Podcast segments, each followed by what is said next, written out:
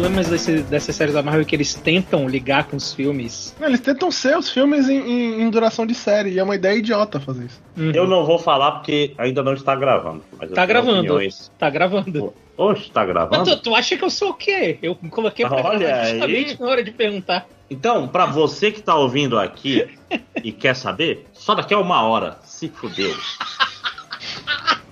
Porque a gente não começa falando de série, né? A gente começa falando de jogo. Falando de jogo, porque esse é um podcast de videogame. A gente fala de série porque a gente não joga mais tanto videogame. A gente tá ficando velho, é meio triste. Senão ia ser só sobre Final Fantasy 14 o tempo todo, né? Porra, a gente tá ficando velho e o videogame tá ficando cada vez mais caro, né, cara? Foda.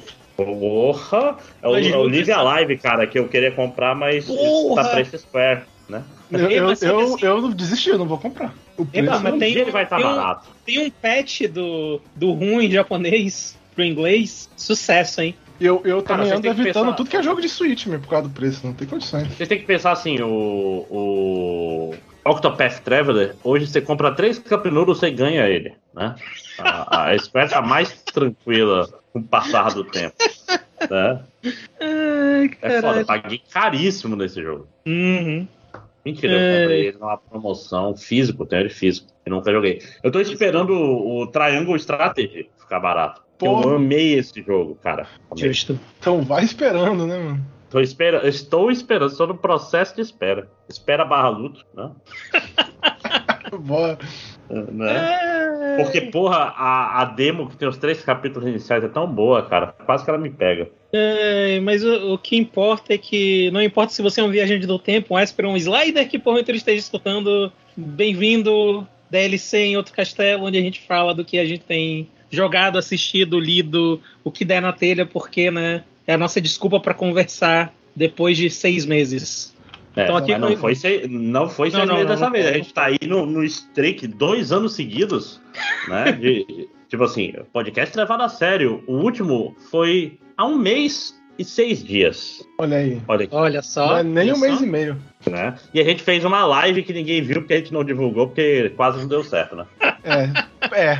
Metade da live foi tentando fazer o assim, pra não dizer que ninguém viu, 6 pessoas entraram, mas todas elas provavelmente viram que tava mó merda e não tava dando certo e saíram antes da gente começar a jogar o jogo de verdade. Assim, e elas eram a gente, né? Era o que eu ia falar. Não. Eu tô descontando a gente. Eram 9 pessoas no total, 3 éramos nós. É. Mas, ó, a gente vai fazer uma live de multiversos aqui. Estou falando em primeira mão porque não combinei com ninguém. Mas bora. Multiversos parece legal. Tem que pegar o jogo ainda. Jogado com o LeBron James. E cada um ter, tipo... Eu acho que o LeBron James, inclusive, tá na rotação dessa semana, hein? Então, olha aí. Fica aí a dica. E aí, gente, tudo bem? Vamos começar falando de videogame? Então, pera, eu nem sei se eu fiz a apresentação do E com a gente hoje aqui. André é o Márcio Medeiros. Olá! E Eduardo Etchamp. Oi! Olha aí. O pessoal que tá ouvindo já sabe que esse negócio de introdução de podcast acabou, né, gente? Podcast que não é assim uma mesa no YouTube em vídeo, que é o contrário de um podcast, né? Não existe mais. A gente não cresce, a gente só mantém os mesmos filhos da puta, obrigado, meus amigos, ouvindo a gente, né? E é legal, então se você é um ouvinte novo, eu fico pensando, caralho, o que aconteceu com a sua vida? Pra você estar ouvindo como você chegou nesse ponto?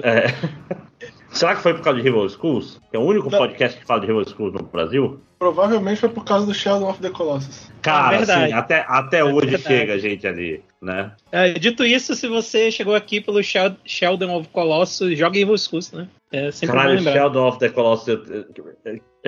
eu já fui genial e meu auge já passou, né? E foi nesse dia. André, nossos auges já passaram, André. Todos nós aqui. Somos velhos, né? E não fizemos nada com eles, né? Muito exatamente. A gente vai ser os Salieres dos amadeuses. Os velhos invejosos vendo o jovem. Caralho! Ele leu meia hora na Wikipedia e já faz o meu trabalho melhor que eu, né? Falando nisso, o que vocês andam jogando? Né? Eu vou começar hoje. Por favor. Joguei aí, né, o para muitos candidatíssimo do jogo do ano. A gente pode agora colocar aí a música da abertura de Wolf's Rain. Stray! Olha aí, rapaz! É... Jogo do gatinho, rapaz. O jogo do gato. Esse jogo me dá gatinhos, por isso que eu não joguei, não, mentira. Jogo do gatinho é legal, cara. Ele foi meio barato e tal, né? Ele não é um jogo particularmente caro. Foi uma das razões de eu ter comprado ele. Ele tá R$63 na Steam nesse momento. Foi uma das razões. Sem ser de promoção, sem ser promoção, preço mesmo, né? Eu comprei ele antes do lançamento, ele tava 58, eu acho, 50 alguma coisa, não sei. Tava um pouquinho mais barato. Cara, o jogo realmente é legal. Tipo assim, eu entendo que tem todo o furor do pessoal. Ah, é jogo do ano porque tem o gatinho, e o gatinho é bonitinho, e o gatinho deita no chão igual um gato de verdade, e ele, né, ronrona e tudo mais. Mas o jogo, ele é um pouco mais do que isso, saca? Ele não é só um jogo do gatinho, ele é um jogo legal, ele é um jogo honesto de exploração. Tem uns quebra-cabeças, assim, em geral simples e tal, mas, né, dá pra você gastar um tempinho, às vezes, pelo menos passeando lá no mapa, fazendo as coisas, e ele é um bom joguinho de exploração. Você não vai encontrar, assim, se eu fosse honesto e você não for um grande amante de gatos, tipo eu, por exemplo, sou um cara que gosta mais de cachorros, ele não é o jogo do ano, assim. Mas ele apesar de você estar falando que ele é um candidato a jogo do ano. Porque todo mundo fala que ele é um candidato a jogo do ano por causa dos gatinhos, né? O pessoal realmente adora os gatinhos, o gatinho, né? Que ele realmente é um gato, assim, pra quem gosta quem realmente é fã do gato, tem que jogar esse. Quem tem problemas e gosta de gato? Porque ele parece um gato de verdade, assim, em vários aspectos no Mano Crescendo. A movimentação tá muito boa. Realmente é legal, é bem feito, assim, é bem fiel. Então, tipo assim, dá pra ver que os caras que fizeram o jogo são caras que gostam de gatos, né? De verdade e tal. Eles preferem gatos. Tem o botão do miado, e o miado não é tipo miau. Parece. É um miado feio, né? Que parece um miado de verdade. Não, é tipo uma coruja. Então, tipo. Dá o quê? 5 para 6 horas de jogo, mais ou menos, e tal, pra, né, R$60 não é exatamente pouco, eu pelo menos não achei muito pouco. É isso, basicamente. Tipo assim, tem os inimiguinhos lá, mas não tem exatamente combate no jogo, é mais isso mesmo, é exploração.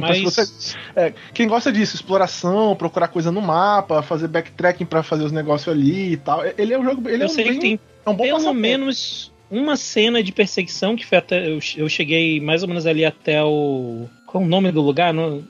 Cidade Morta? Eu tô ali na Cidade Morta agora. Lá, né? Cidade dos Robôs. Teve pelo menos uma cena de perseguição. Tu tem perseguição com aqueles bichos lá, mas assim, quando eu digo combate, Tipo, assim, tu vai sacar suas garras felinas e começar a dar golpes nos caras, saca? Tipo, ele é um jogo de exploração mesmo e tal. Tu foge de inimigos em algumas partes, não sempre, né? Mas em algumas tu foge. Ele é legal. A única coisa que eu posso dizer, assim, que eu tenho que é questionável desse jogo é um pequeno spoiler, mas eu não vou chegar a contar eventos do jogo. Mas eu vou ser honesto, eu acho que a coisa assim, do jogo que mais... Talvez o ser que você mais se conecte no jogo seja o robozinho lá que fica voando com ele lá, o podzinho dele. Porque assim, tecnicamente tu tá jogando com o gato. Então o robô é quem interage contigo, saca? Então ele meio que tu tem uma sensação assim de, pô, esse cara é o meu companheiro na viagem. Tu não tem sensação com o gato é tipo tu jogando, entendeu? Tipo, o meu personagem favorito do jogo é o pod, não é o gato, é isso que eu quero dizer e tal. Talvez se eu fosse um grande amante de gatos fosse diferente, mas... Mas esse é o normal de qualquer jogo que você tem um protagonista mudo, né? E tipo assim, você usa a GLaDOS ou a Navi... ou outras coisas pra ser a voz do personagem no jogo, a voz do jogador no jogo, no caso. Pois é, cara, eu tenho uma história engraçada, por engraçado eu quero dizer triste sobre esse jogo. Claro. Né?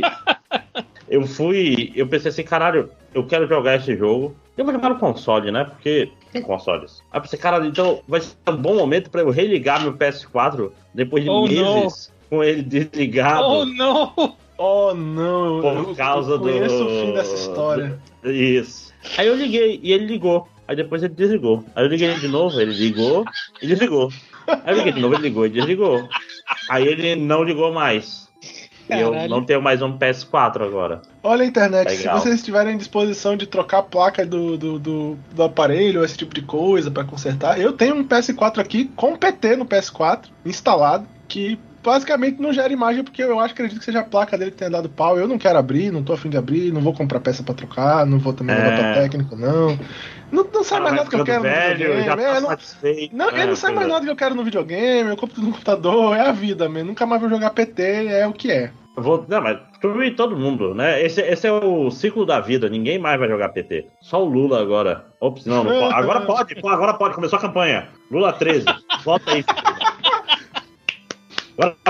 Agora pode.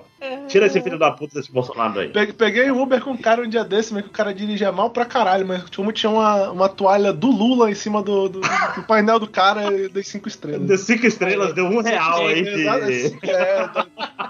Paguei no Ubercast, perdei a gorjetinha. Tinha que ter dado R$1,03, pô. É, 30 pra dar. E 33, verdade. É. Se não dá 103, cuidado. Mas, cara, é foda, eu vou ter que jogar no PC, pelo visto. Agora estou jogando alguns jogos no PC. Oh, cara, ele roda no meu compu batata aqui, então deve rodar. Cara, eu tô com 2 laptops, um com a 1060 e outro com a 2060. Então. Ah, tá bom, pô. Vou jogar no trabalho. Tá bem bom, na verdade.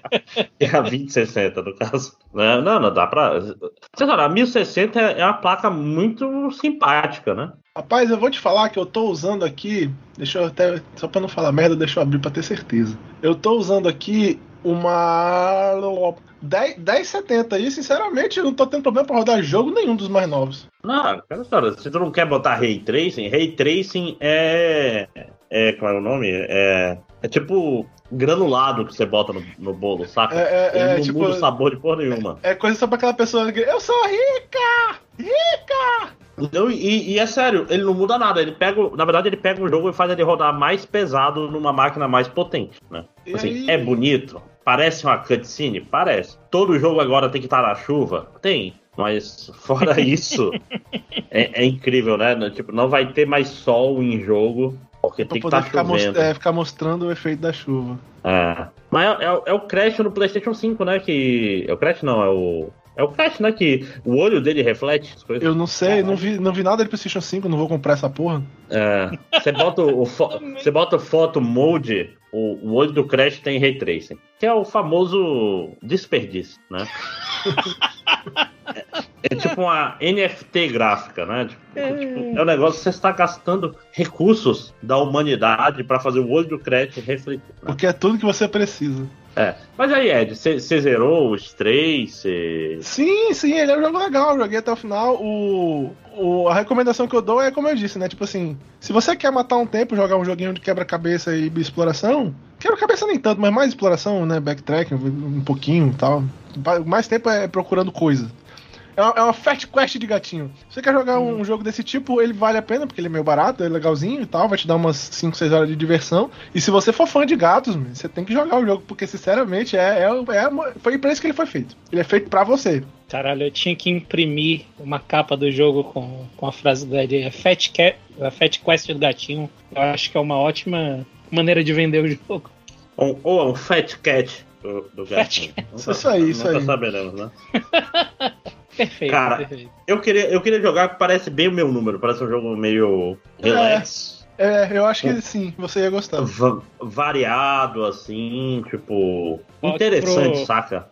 Pros antigos aqui, seria um jogo que tu encarnar lá um dos hipsters mortos, será? Talvez. Saudades, né? Era uma ideia muito boa, mas eu tinha... Eu sempre fui um vagabundo com muita vergonha de si mesmo. Eu devia ter parado com isso. Tipo assim... Eu devia ter orgulho, porque era um conceito muito bom, cara. Era um conceito maneiro que eu ficava... Ah, não sei o quê. Tenho vergonha desse conceito que eu criei. Olha que filho da puta. Olha aí, se tivesse ido pra frente, tinha feito um canal no YouTube. E era um cara popular hoje em dia no YouTube, fazendo seus vídeos super legais. Cara, se eu tivesse, hoje em dia, sei lá, 16, 17 anos, eu ia ser... Eu ia ser um youtuber, eu sou tiktoker, né? Youtuber é coisa de velho também. Nada, André, não tem problema tu ser velho não, cara. É só tu abandonar tua carreira. Nada, vou fazer que nem o Ei Nerd, tipo assim, vou dar curso... um canal... Oi! Né? Um canal aí, né? Tipo, vou dar curso de como o cara ficar rico, não sei o quê. E depois vou fazer um vídeo falando como meu pai inventou a Maizena, né? Tipo, uma parada... A Maizena da... Acho que é a Maizena que é do pai dele, não sei. Eu não sei. Maizena que eu digo do... Eu não sei da qual caixinha amarela. Tu tá falando, porque tu vai editar, né, o nome do canal pra tirar e tal. Então vou sim. Ah, não, tá aqui, Vigor. Não, eu não tô fazendo juízo de valor. Eu tô falando que dá curso de como crescer e o pai dele é, tipo, dono de uma das maiores empresas de laticínio do mundo, né? É tipo Elon Musk, que é um cara que é o self-made man. O fato do pai dele ter minas de esmeralda era só uma coincidência, porque o pai dele nunca ajudou ele. Eu tô fazendo aspas aqui, tá? Com muita força. Vocês não estão vendo, né? Mas eu tô fazendo aspas aéreas. Aspas aéreas com as mais fortes que eu consigo, né? Tá em negrito, né? É. Negrito e itálico, né? Você vê como eu estou falando sério, né? É, meu caralho. Cara, e sobre Stray, quanto tempo você levou pra zerar só pra saber? Ah, Stray é um jogo de 5 horas e meia. 5 horas. Ah, então é bom. É R$60, ó. Você paga quase isso no cinema por 2 horas. Uhum. É, então, se você tem um PC que roda, jogue. Eu vou jogar. No próximo outro cacete eu vou dar meu veredito. É. Quem sabe no próximo eu também já não tinha terminado. Aí a gente fecha junto aí. Isso. Diferente do Live Alive, que a gente não vai jogar porque a gente não caga dinheiro, né? Eu já dei. Galera, mas... né? Infelizmente não existe uma versão de Super Nintendo desse jogo que tem um patch em inglês, né? Uma pena. Né? Longe de mim. Qualquer coisa.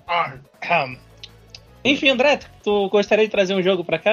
Ah, gostaria. Eu gostaria de primeiro falar pra vocês: vão se fuderem, porque a culpa é de vocês. Tá? Era um jogo que eu não queria jogar, mas eu comprei no último podcast, né, que vocês falaram. Eu comprei porque eu não precisava comprar. Porque o Game Pass é uma interface terrível. comprei, paguei os R$16 que eram necessários para comprar esse jogo. E joguei, deixa eu abrir a Steam aqui. Não fazer fake news. Até o momento, joguei pouco. Cadê? Cadê Steam? 45 horas. Era pouco. E... Vampire Survivors, seus filhos da puta. Que jogo bom. A gente avisou. Cara, como é bom, cara. Que jogo gostoso jogar. É muito bom, é muito simples. E é um ótimo jogo pra você tá fazendo outra coisa enquanto joga ele, cara. Como ele é perfeito. Caralho, R$6, André. R$6. 16, caríssimo. 16? Tava quase 2 cervejas. Na Steam tá 6. Tá em promoção agora. Comprou caro. Comprei caro, me fudi com esses R$16 por 45 horas. Tá R$6 na Steam mesmo. Meu irmão, eu fiz tudo nessa merda desse jogo, cara. E ainda assim se pagou. Mas eu olha, tô tranquilo. Pra quem não sabe, o que é Vampire Survivor? Vampire Survivor é meio que um roguelike, que é um jogo que ele é top-down 2D e você só anda. E as suas armas disparam automaticamente com cooldown. Tá? A gente já explicou um pouco dele quando o Panda falou do... Holocure. Isso. Qual é que é mesmo o nome? Holocure. Isso. E a questão do... E onde o Vampire Survivor me pega, porque eu comecei ele agora e não naquela época, é a questão de sinergia entre armas. Duas juntas formam uma arma especial e os destraváveis. Então eu acho que eu peguei o jogo no momento correto, cara. Porque se eu pegasse ele muito no começo, talvez ele não tivesse me sugado tanto a vida, saca? Uhum.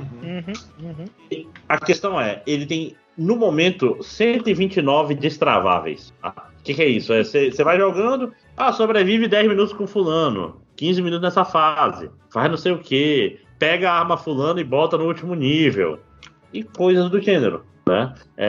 Libera personagem tal. E você vai fazendo. Então, é meio que aquela busca por troféus, mas não é opressivo. Porque geralmente quando você tá... O cara que gosta de platinar, vai ter uns troféus que são... Troféu ou troféis? Troféus. Eu tô falando certo e achando que estou falando errado. Olha o mundo aí. Né? Tipo assim, a questão... A progressão dele atualmente... é muito natural. E por que eu falo atualmente? Porque esse jogo não foi lançado ainda. Então ele pode, tecnicamente, entrar nos jogos do ano de 2022. Fica a dica. Porque ele não foi lançado ainda. Ele ainda é Early Access, na teoria. Olha, deixa eu te falar. Eu tô lendo aqui na Steam, uma das melhores análises que eu já li na Steam na minha vida é uma análise sobre esse jogo aqui, de um cara chamado Chá de Fita, que ele colocou aqui, ó... Papel higiênico folha dupla, R$25. Azeite galo, R$24. Pote de Nutella, 650 gramas, R$35. Vinho chileno, R$20. 1 litro de leite, R$9. Lata de Nescau, R$6,80. Essa experiência eterna chamada Vampire Survivors, R$5,99. É literalmente mais caro limpar a bunda do que jogar essa maravilha. Não pense duas vezes. Perfeito, perfeito. Caralho, perfeito. Pode é isso. E é isso. Inclusive, fica aqui minha dica não relacionada. Se você puder, use papel folha tripla, vai mudar a sua vida. Isso é mais caro, mas porra, você sente a diferença. Você não volta depois do papel folha tripla. Mas não é sobre isso. Mas então, Vampire Survivor, a beleza da parada é a quantidade imensa de armas, personagens e principalmente o fato de que ele fez... Eu tinha muitos vídeos do YouTube de meia hora a 40 minutos que, tipo assim, que hora você vai ver um vídeo desse, né? Que pra mim era na hora de jogar Vampire Survivors, entendeu? Tipo, porra, vou começar uma run, a run vai ter no máximo meia hora contada, né? Porque qualquer fase de Vampire Survivor, em meia hora a morte vem e te mata, fora na última fase, né? E então, se você tem meia hora exata pra gastar, o jogo é perfeito, cara. E ele é muito gostosinho. Muito, muito, muito gostosinho. Então eu não sei muito mais como explicar, além de falar, cara, que jogo legal. Que jogo legal que Vampire Survivor joga. Tome cuidado, porque ele é muito viciante. Ele é o crack eletrônico. Saca? É aquilo. Eu ainda não joguei Vampire Survivors. Holocure eu só não tô jogando mais porque ele não tem suporte pra controle. Quando sair essa porra, eu vou me fuder. Mas vai já também saiu as paradas novas, né? O Caio já comentou que, olha, vocês, eu lancei a versão fácil pra vocês aprenderem a jogar, agora eu vou liberar meus poderes e fazer tudo muito mais difícil. Aliás, mas eu vou te falar, Panda, o Vampire Survivors, pelo menos, eu prefiro jogar no teclado. Porque ele é um jogo que só tem 4 direções mesmo.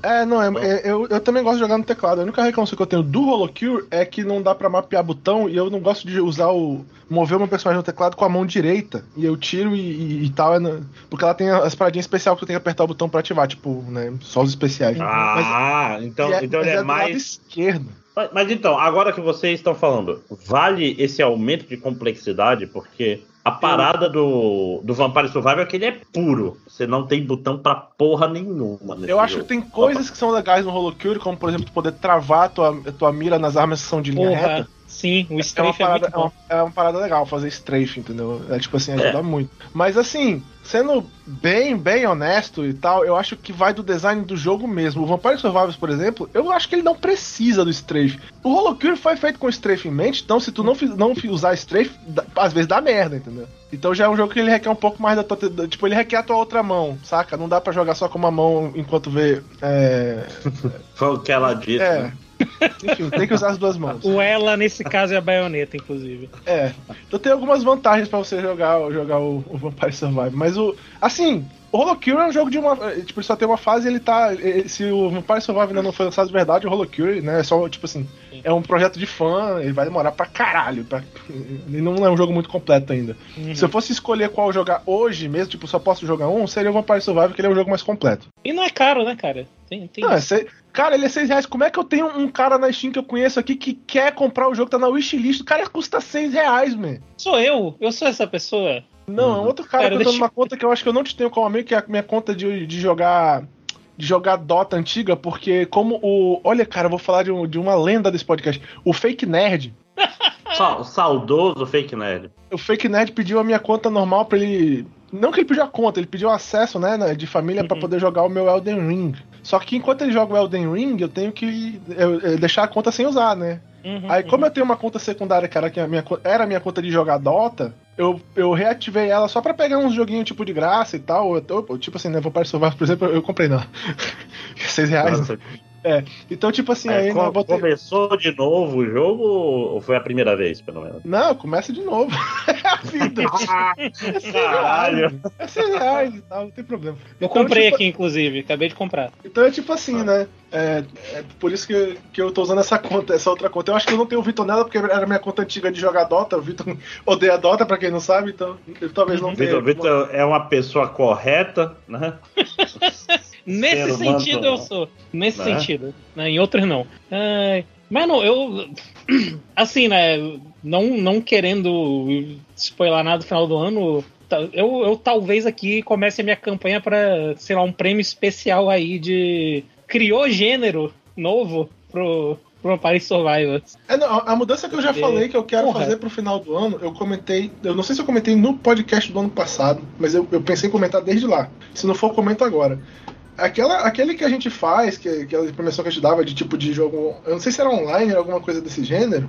Eu acho que a gente devia fazer ela como jogo ongoing, ao invés de jogo novo. Porque nem todo mundo sai jogo online muito bom. E às vezes o jogo antigo tem uma experiência nova muito melhor. E ele é a melhor coisa online de jogar no ano, entendeu? Não, mas assim, é diferente. A gente não faz jogo online, a gente faz jogo... Não, eu sei. Eu só tô falando isso agora porque quando chegar no final do ano, se eu for botar um jogo do ano passado, não acharem que eu fiz essa mudança só pra poder fazer isso, tá? Não, mas assim... Só pra poder colocar Final Fantasy. Final Fantasy 14, todo mundo está... Todo mundo se leu. Final Fantasy 14, Apex Legend, ou jogos do gênero que eu tô jogando agora, que eu não... Né?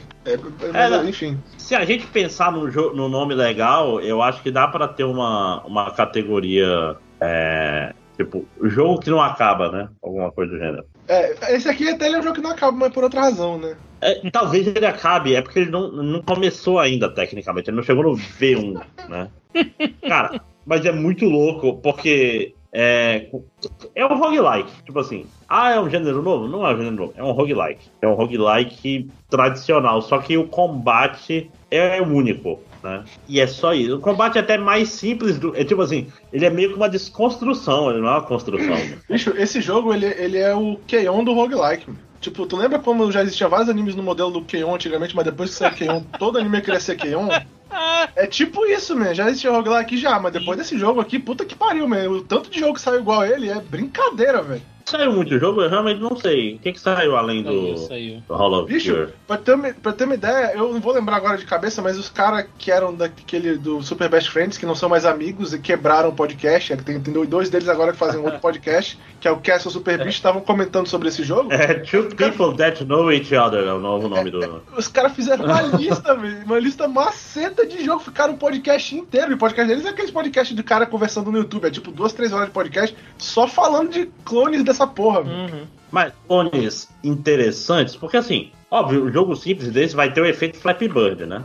Que é tipo, as pessoas vão fazer cópias que é só uma cópia ruim, sem 10%. Inclusive, já tem cópia pra Android, né? Que é importante, porque a versão Android desse jogo é muito ruim, né? Tá bem atrás. Assim, o que eu sei que tem é que muita gente perdeu o ponto do jogo, porque, por exemplo, no Holocure eu elogiei um pouco o Strafe, né, que é uma parada legal, mas tem clones desse jogo que tu tem que apertar o botão pra atirar, saca? Isso é cagado, não perde um pouco da... Perde um pouco da fórmula, saca? Não entendeu direito, né? Porque apertar o botão pra atirar não é o que tu quer fazer nesse jogo. É um jogo sobre movimentação e gerenciamento de posição e de evolução, basicamente. E acredite, ele já é complexo bastante sem ter o botão de tiro. Ele é um jogo complexo. Tipo, dá pra você aprender coisas nele e tal. Realmente ele é um jogo muito bom. Não, e aquela história, é um jogo com mecânica simples. Por isso que eu falo que ele é meio que uma desconstrução até de um Castlevania. Porque, querendo ou não, óbvio, a inspiração de Castlevania é inegável, né? Eu acho que daí os criadores não tentam esconder, né? De maneira alguma. Não, tipo... Tem easter egg de Castlevania, né? E é meio que... Isso que eu acho maneiro. Um dia eu quero... parar pra dar uma aula de design de jogos, mas primeiro eu tenho que aprender a fazer design de jogos, né? Eu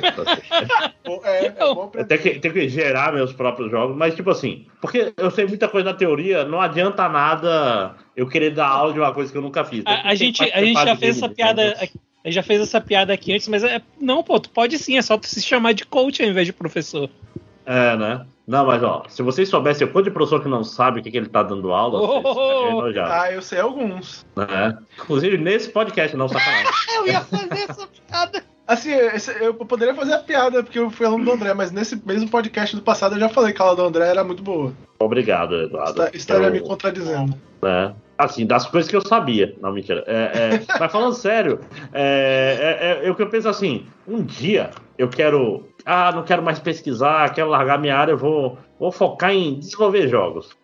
Que vai ser divertido. Aí, eu vou pensar em dar uma aula de jogos, eu vou usar esse jogo de exemplo, porque ele é meio que uma destilação do sistema de combate de Castlevania, né, cara? É tipo assim, ele é meio que um estudo sobre como funcionar as armas de Castlevania, né?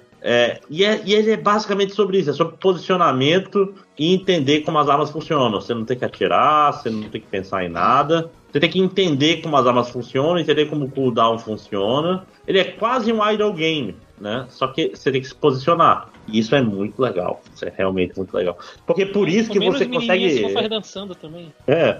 Então, mas por isso... Não, aí, cuidado. Alô, Polícia Federal.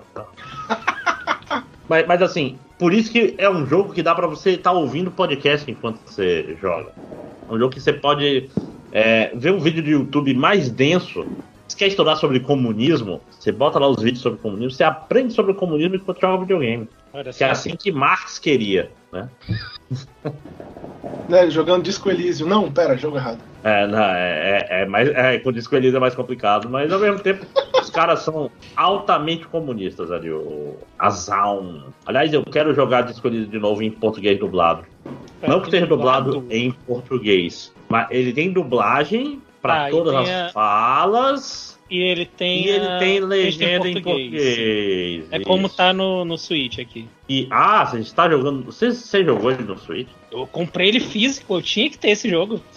Mas você jogou? Eu comecei, porque, né, horas. Mas eu peguei um dia pra testar e eu fiquei 3 horas. Porque, né? Porra, 3 horas de disco não é nada. Você mal saiu da... Não, mal saí do hotel lá. Whirling Rag. Porra, que jogo é bom, né, cara? Que jogo é bom demais, cara. Que pariu. O jogo é realmente bom. Por isso que eu tô falando, eu vou jogar ele de novo. Mas é um bom diferente de Vampire Survivors. Que tipo assim, é um jogo que ele é um videogame puro, saca? Ele é tipo Flappy Bird. Não no sentido ruim. Flappy Bird era puro videogame. Tanto que, cara, eu lembro quando ele saiu, as pessoas falavam, caralho, as empresas estão gastando dinheiro para fazer o próximo Flappy Bird. Eu, filho da puta, não vai ter um próximo Flappy Bird. Flappy Bird é uma anomalia, mas vocês que não jogam videogame não conseguem entender isso. A indústria dos jogos odeia ele. Clique aqui e entenda por quê. Mas assim, é um jogo, o cara que fez o jogo não gosta dele, né? Tipo assim, não por ser um jogo ruim. É um jogo que tem uma mecânica simples e tem um hook legal. Mas ele era tão simples que qualquer um conseguia fazer. Ele é tipo o Trees, né? Que virou 1024 ou 2048? Você sabe o que eu tô falando, né? Aquele que... Tipo, é um grid 4x4, aí você vai jogando pro lado, aí quando é igual, ele junta, saca? Tipo, se é 2 e 2, vira 4. E assim por diante, não? Cara, é um jogo de celular. Isso não soa pra mim como aula de matemática. É tipo aula de matemática, mas foi um dos jogos de maior sucesso no ano que ele falou. Só que, tipo assim, o original, que era o Três, né?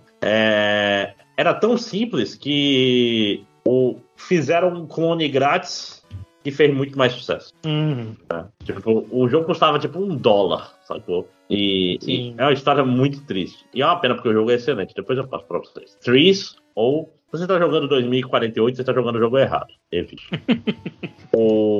Mas então... Vampire Survival, gente. É legal. É meio Castlevania... É um jogo de ação, mas se você não é muito jogo de ação, eu acho que você consegue jogar também, né? Porque ele tem um negócio do roguelite, em que a cada run que você faz, você ganha dinheiro, e esse dinheiro você usa pra se deixar mais forte. Você vai dando unlocks. Né? Então, é o tipo de jogo que mesmo que você ache, nossa, eu sou muito ruim, você vai ficando melhor, não tem pra onde fugir, porque você vai entendendo como os inimigos funcionam, como as armas funcionam e tudo mais. Então eu recomendo para um caralho. R$6 essa merda, vai se fuder. Não pega o de Android, porque ele é uma build muito antiga do jogo, tá? Então, é legal, mas pô, o jogo é outro jogo praticamente desde essa build, né? Então, mas parece survival, gente. Joguem. Excelente. E aí, Vitor?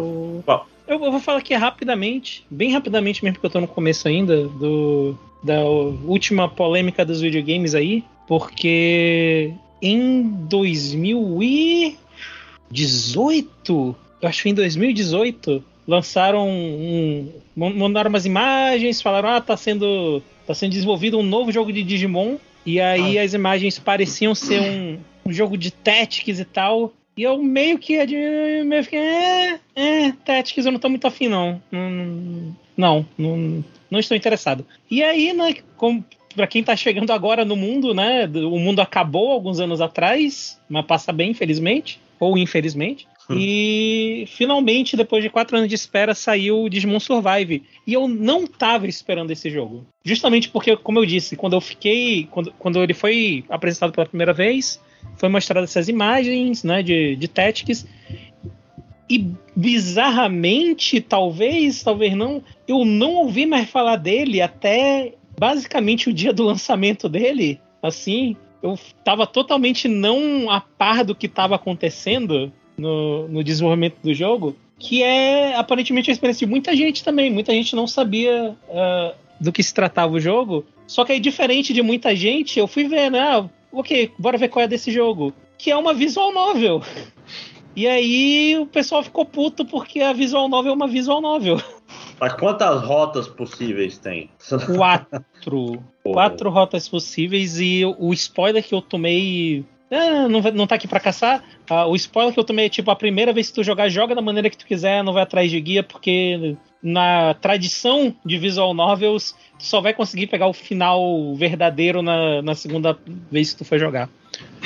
Mas então, Digimon Survivor, ele é como eu falei, uma visual novel. A maior parte do jogo é texto, é você lendo. Assim, eu, Eduardo, gosto de criticar jogos e falar mal das coisas. Tenho que dizer que na página da Steam tá escrito aqui realmente romance visual, mas aí do lado tem anime, RPG tático e JRPG nesse caralho. Pois é, então. Eu nem joguei o jogo.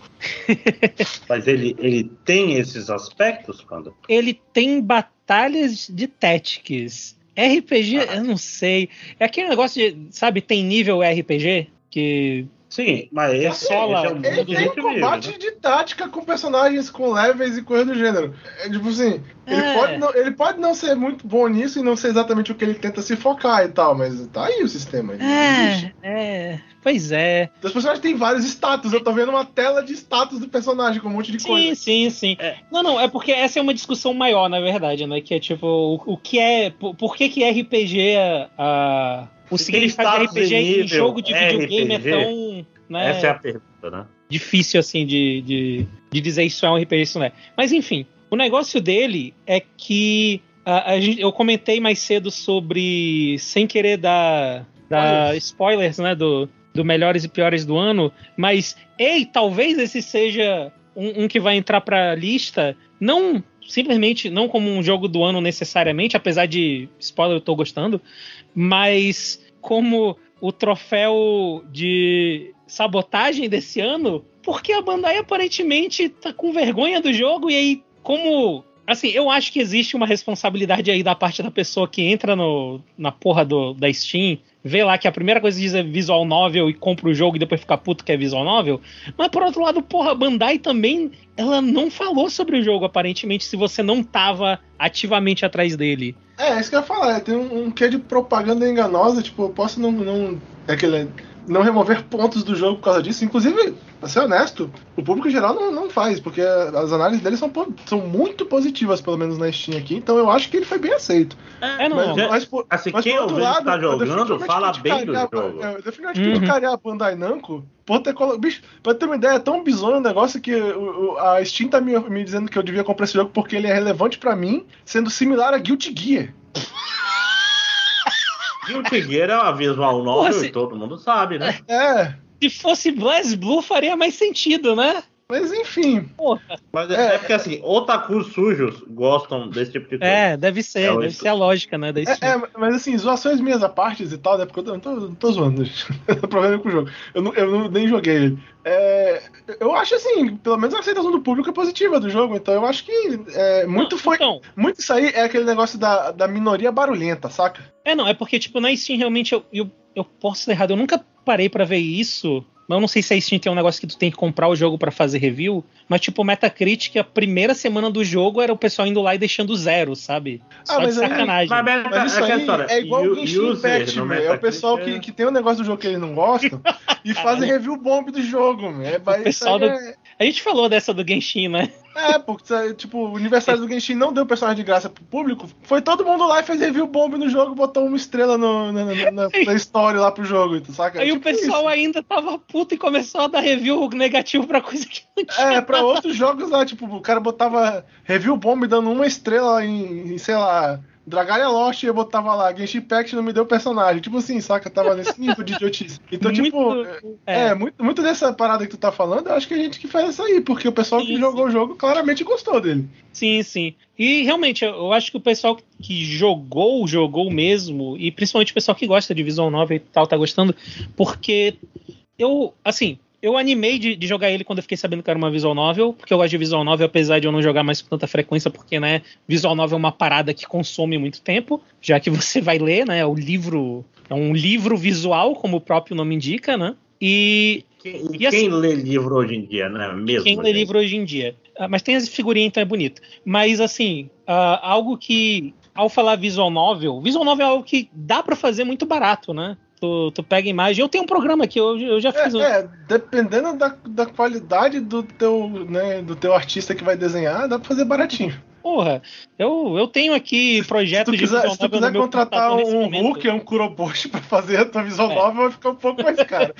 Então, assim, pode ser visto por algumas pessoas que não jogaram como uma escolha de budget, né? Uma escolha de a gente não quer gastar com isso e é por isso que a gente vai fazer como visual novel. Mas assim, eu acho que só assistindo um vídeo de como é que tá o jogo, dá pra perceber que não, isso claramente aqui foi uma escolha, eles queriam fazer uma visual novel, porque tá muito bem feito os aspectos de visual novel dele. Os personagens, tu tem o cenário atrás, né, chapado, e tu tem os personagens à frente, e tipo, os personagens, pra começar que quando tu fala com eles, eles têm animaçãozinha, então eles se mexem, tem a boca se mexendo, quando tu tá em um lugar e tu vai falar com um personagem, por exemplo, o personagem tá mais pra direita no cenário, a câmera que tu tá acompanhando vira pra direita pra falar com o personagem, e aí se tiver um personagem de trás, ela vira de volta pra ver o personagem, então assim... a arte tá muito boa, as animações estão muito legais, todo esse aspecto da visual novel tá excelente, assim, tá realmente excelente. O gameplay da parte de Tactics, ele é simples, talvez simples demais se o seu interesse for essa parte exatamente do Tactics, mas ele não me ofende de maneira nenhuma, até o momento. Ele começou muito fácil, mas já começou a vir batalha assim que... Ok, eu perdi pelo menos 2 membros da minha equipe nessa batalha. E por um momento eu achei que talvez eu não fosse vencer, então isso é bom. Mas o que tá sendo legal mesmo é acompanhar a história. Porque esse tá sendo meio que uma reimaginação do Digimon original, né? O Digimon original, as crianças na colônia de férias, acontecia alguma coisa que elas iam parar no mundo desconhecido. E é basicamente a mesma história... E alguns personagens têm similaridades, eles são tropes similares a outros personagens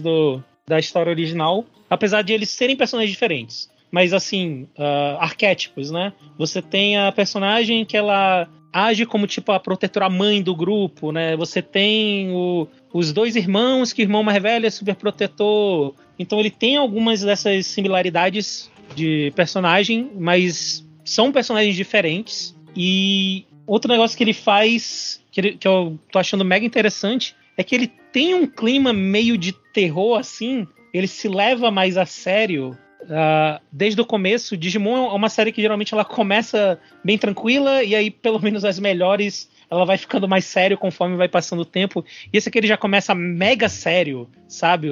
Os personagens, eles estão numa situação de, tipo, a gente não sabe onde a gente tá, tem criaturas esquisitas e elas querem matar a gente. Então ele tem mais esse aspecto sério e survive no nome, né? Porque dependendo das suas escolhas, de como você se relaciona com os personagens podem ou não morrer durante a sua run. Então eu ainda tô no começo, assim, pelo que eu ouvi falar, eles são 12 capítulos, eu tô no quarto capítulo... comecei, eu terminei o 4º capítulo agora. Então, ainda é meio difícil, mas assim, até o momento eu tô achando a escrita legal. Ela não é um Disco Elysium, né? Que eu acho que é um bom parâmetro aí pra colocar, tipo, o que é que seria o melhor, talvez, de escrita em videogame que eu já tenha visto na minha vida. Mas, tipo, tá bem agradável, sabe? Seria uma ótima temporada do anime, mas eu tô feliz de estar jogando, de estar fazendo as escolhas. Tem momentos que a história ela consegue me deixar meio tenso. Já rolaram coisas na minha história. Pesadas. É, nem todo mundo vai sobreviver nessa minha primeira run já. E ele tem algumas facilidades, assim, pelo que eu vi, eu ainda tô na primeira run, então eu ainda não vi isso a fundo, mas pelo que eu vi, ele dá várias, tal qual 999 fazia isso também, ele dá opções pra, essa é a sua segunda run, então você pode pular diálogo, a gente pode te jogar direto nas escolhas, né, que é sempre algo bom, que é, como dito anteriormente, né, não tem tempo pra jogar uma visual novel hoje em dia, imagina jogar mesmo visual novel mais de uma vez, né, então pelo menos ele faz essa facilidade aí, mas... É, cara, eu tô gostando bastante, assim, eu tô gostando bastante de... Porra, uma história de Digimon muito legal, é uma história meio de terror legal, e eu não sei, talvez seja uma das melhores coisas de Digimon que eu já joguei, mas eu não quero, sabe... Não quer zicar. Eu não quero zicar aqui, exatamente, eu ainda tô muito no começo. Eu acho que os meus avisos, assim, seriam pra... O começo é bem lento, ele não faz a mínima questão de apressar pra te jogar na ação. O que pra quem joga... Digi apressar ou não? Cara, eu tenho preconceito com o Digimon por causa das campanhas da Globo nos anos 90. Digimon são digitais. Não, e tudo era Digi isso, Digi aquilo. E é inevitável você achar que isso... O inglês do filme é isso aí. Mas é. Não sei do que você está falando, ainda bem. Mas é isso, tipo, se a pessoa tá acostumada, por exemplo, com Persona, com jogos adjacentes à visual novel, talvez seja um bom aviso de, ei, geralmente, pelo menos na minha experiência, a visual novel não tem a mínima pressa de te jogar no meio da ação, sabe? Ele vai demorar, você vai ler aqui por 1h30 antes de algo importante, entre aspas, acontecer, né? Porque ele usa esse tempo pra introduzir os personagens. É porque, na verdade, visual novel, mesmo quando ela tem essa questão de ação, visual novel de verdade, ela é sobre a história, a conversa, os eventos dos personagens, ela não é sobre a batalha, né? A batalha é um apêndice, digamos assim, é um elemento secundário. Eu tô sendo específico porque tem uma... A infame review da Kotaku, que é o cara falando, não, porque eu jogo visual novels, mas o começo é muito arrastado até pra uma visual novel. E é tipo, eu não compro. Esse cara não... Ele claramente... Jogou no máximo Doc Literature Club. Porque a esmagadora maioria das visual novels são jogos que não tem nenhum tipo de combate, né? São realmente só sobre os eventos e eles... E esse tipo de história, se tu não gostar dos personagens, não tiver envolvimento com os personagens, não dá certo. Então, geralmente é o correto. Você passar um bom tempo no começo conhecendo os personagens antes da merda começar a acontecer. O próprio Literature Club, o começo dele é super normal. Ele vai ficar fudido depois e tal, pô. Sim. E comparativamente, o Doc Doc ele tem um começo meio arrastado, é só porque a duração dele é muito menor, né? Ele isso é verdade. Ele é um jogo de 5 horas. E esse aqui eu tô jogando já 13, 14 horas, eu tô no capítulo 4 ainda. Então, assim, tem muita coisa. Sim. E o Doki Doki tem duas coisas. Primeiro, ninguém aqui jogou ele sem completamente virem. Tipo, todo mundo sabia. Esse jogo é tipo Undertale, saca? Você sabe que tem alguma coisa aí, né? Então, infelizmente, não existe a experiência pura, né? Porque senão você não jogaria. É uma visual novel americana de graça na Steam. Vou jogar. Não, tem 5 milhões dessas. Você não joga todas elas, cara. Não é assim que funciona. Nem todas as que o pessoal diz que é bom, inclusive. Isso. Tipo assim, você tem que ter algum tipo de feedback ou de... Alguém deve ter falado, joga esse jogo aí, cara. Que vai ser top. Confia em mim. Joga aí. É, né? E o Digimon tem outra coisa. É Digimon, né? Então quem gosta de Digimon vai jogar Digimon. Sim. Os personagens são personagens clássicos? Ou são personagens... Não, é o que eu falei. Eles são Alguns são meio arquétipos de personagens de outras temporadas. Tipo, né? O protagonista tem óculos na cabeça, né? O protagonista tem óculos na cabeça. Que é obrigatório, né? Senão ele não vai enxergar também... os irmãos. Eles fazem também umas misturas, assim. Tem um personagem lá que é tipo o arquétipo do melhor amigo, que o cara... Na minha cabeça, ele é claramente uma mistura do protagonista da primeira série com o moleque que é o gêniozinho da primeira série. Aí, como esse jogo ele tenta ser um pouquinho mais realista, na série original tinha um moleque que ele, tipo, hackeava satélite militar e os caralhos, sabe? Anos 90. E aqui, o jeito que eles decidiram fazer, tipo, eles pegaram meio que a personalidade do Tai, que é o protagonista da série original, e pegaram o outro moleque que era o gênio, e aí transformaram ele, ele é um entusiasta de sobrevivência. Então, tipo, no comecinho do jogo... Isso que ele é o principal do Survive, né? Não, então, esse não é o principal, esse é, tipo, o melhor amigo do principal, porque o principal é o... É o principal, é o Link, né? É você. Na maior parte do tempo. Mas aí, tipo, ele no comecinho do jogo, eles plantam um negócio que é tipo, tu tá passando por uma árvore de cerejeira e tu tem uma conversa com ele que ele comenta, sabia que folha de cerejeira é venenosa? Aí pessoas não comem isso? Não comem, mas é quando tá em conserva, aí não tem problema. Então, tipo, eles brincam um pouco com esses arquétipos. Mas então, se você gosta de Digimon, talvez dê uma chance, é muita leitura, tem que ter realmente vontade, tem que estar disposto a passar por isso. R$300 é muito caro. R$300 é caro demais. É, isso que eu ia falar. Olha, honestamente, parece um jogo legal até e tal. Eu gosto de visual novel, tipo... Eu sou uma das pessoas que passou pela fase em que você dizia que gostava de visual novel, todo mundo achava que você gostava de hentai, e né, juntava as duas coisas. Passei por essa fase e tal. Aquela história, geralmente era a mesma coisa mesmo, né? A maioria dos que ficavam populares, principalmente, é porque... Poucas visual novels que não era hentai saía do Japão, né? Era muito difícil. Eu vou te falar, R$300 é um absurdo numa visual novel. Um absurdo. É caríssimo, caríssimo. É muito. Tipo assim, visual novel de qualidade, de alta qualidade, assim, tipo, tu acha de R$50, mano. Então, saca? É muito absurda a diferença. Então, ele cobra por um jogo, né, da franquia Digimon, ele cobra por um jogo de videogame, tipo assim, com design de combate, ele cobra, sabe, como um jogo desse modo, mas, tipo assim, né? Então, acho que tem um pouco de aceitabilidade em pessoas que cheguem a criticar ele um pouco por causa disso, mas a minha visão é por causa do preço, que eu realmente acho o preço absurdo.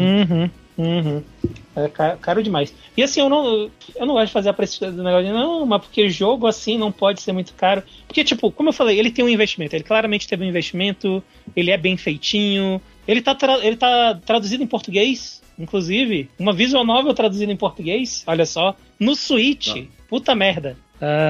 Mas... Traduzido em português no Switch por si só já é uma parada rara. Né? Mas R$300, cara, é muito caro. Não, é muito caro. Um negócio difícil de recomendar assim, sabe? É o tipo de jogo que eu queria ter físico pra poder emprestar pra outras pessoas, porque eu não teria coragem de pedir pra elas comprarem. É tipo assim, sei lá, o Bruno já importou visual novel, tipo assim, top de linha daquela época, entendeu? Importou do Japão, meu. E ele não pagou R$200.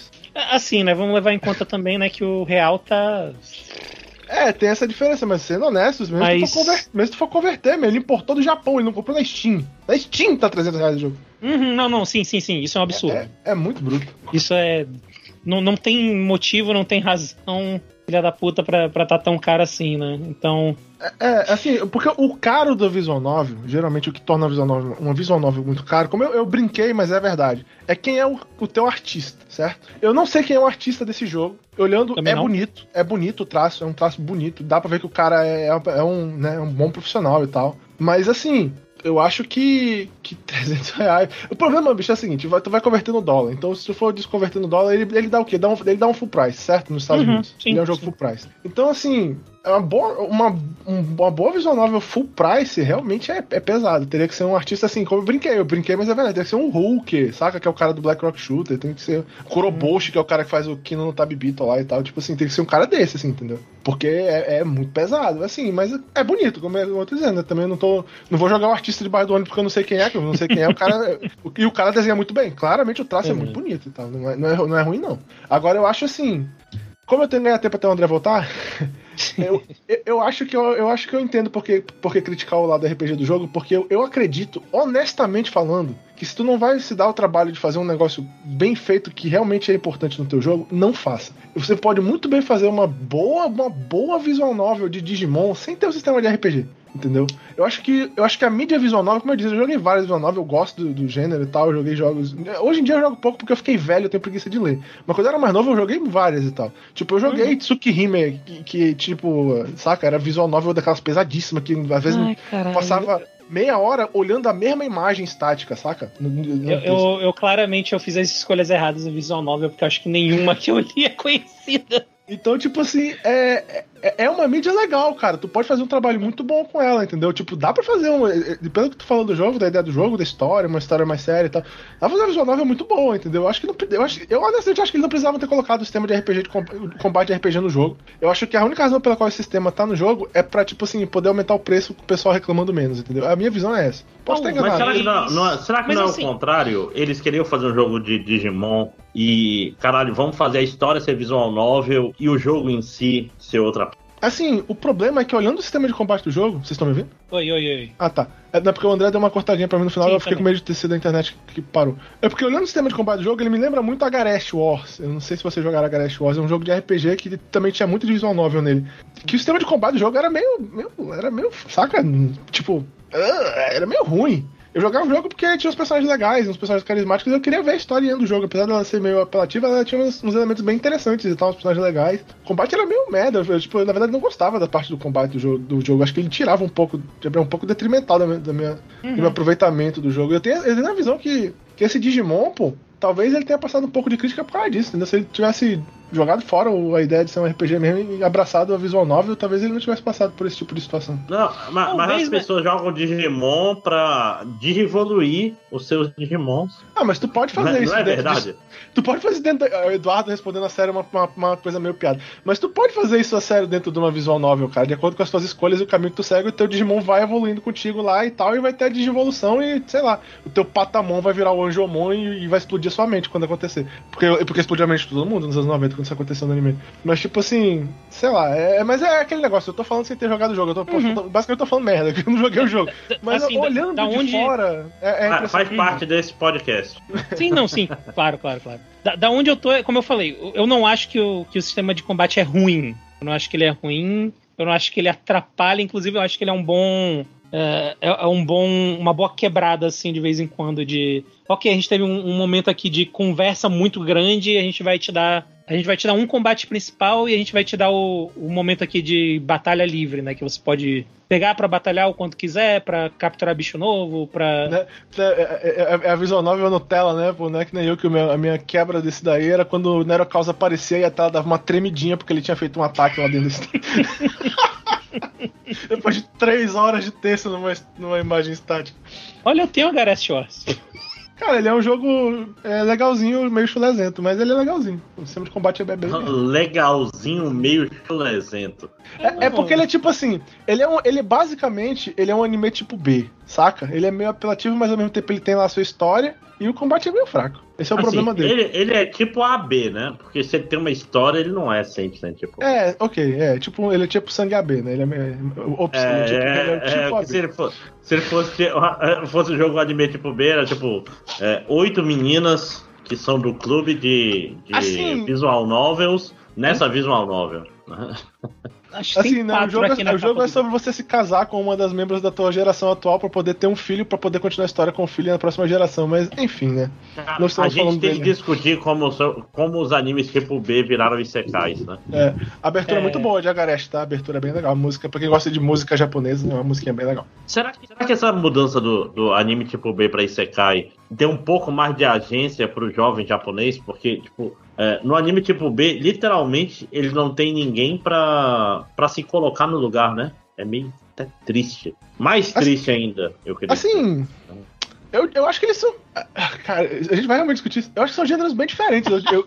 Eu não conecto os dois, na verdade. Eu acho que anime tipo B ainda existe, só que eles... pararam de ser o principal gênero que a maioria das pessoas assiste pra esse lado do planeta. Peraí, vocês vão ter que definir anime tipo B. Anime tipo B é K-On, é o anime que ele não tem uma história, tipo assim, ele não tem uma história com um início e tipo assim, um objetivo pra chegar no final. Ele basicamente é sobre meninas bonitas ou gostosas fazendo coisas que o cara que assiste, dependendo do quão spicy ele é, ou vai ver um negócio meio excitante, ou vai ver um negócio bonitinho. Isso é o anime tipo B.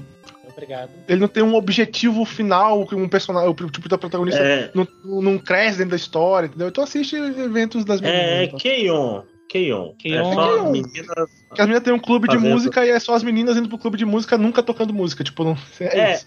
E tipo assim, e ele já foi até subvertido, sei lá, por exemplo, Asobia Sobacê. Que é, tipo, não é sobre elas serem bonitinhas. Mas como eu sou velho, eu não assisti, cara. Porra, Eduardo, assista a Asobia Sobacê, que é um anime maravilhoso. É aí realmente. Sim. Aqueles azul, nível Azumanga de recomendação. Porque Azumanga é espetacular. É o anime que eu não consigo entender como tem gente que não assistiu Azumanga, mas ele é um ícone, Azumanga. Enfim.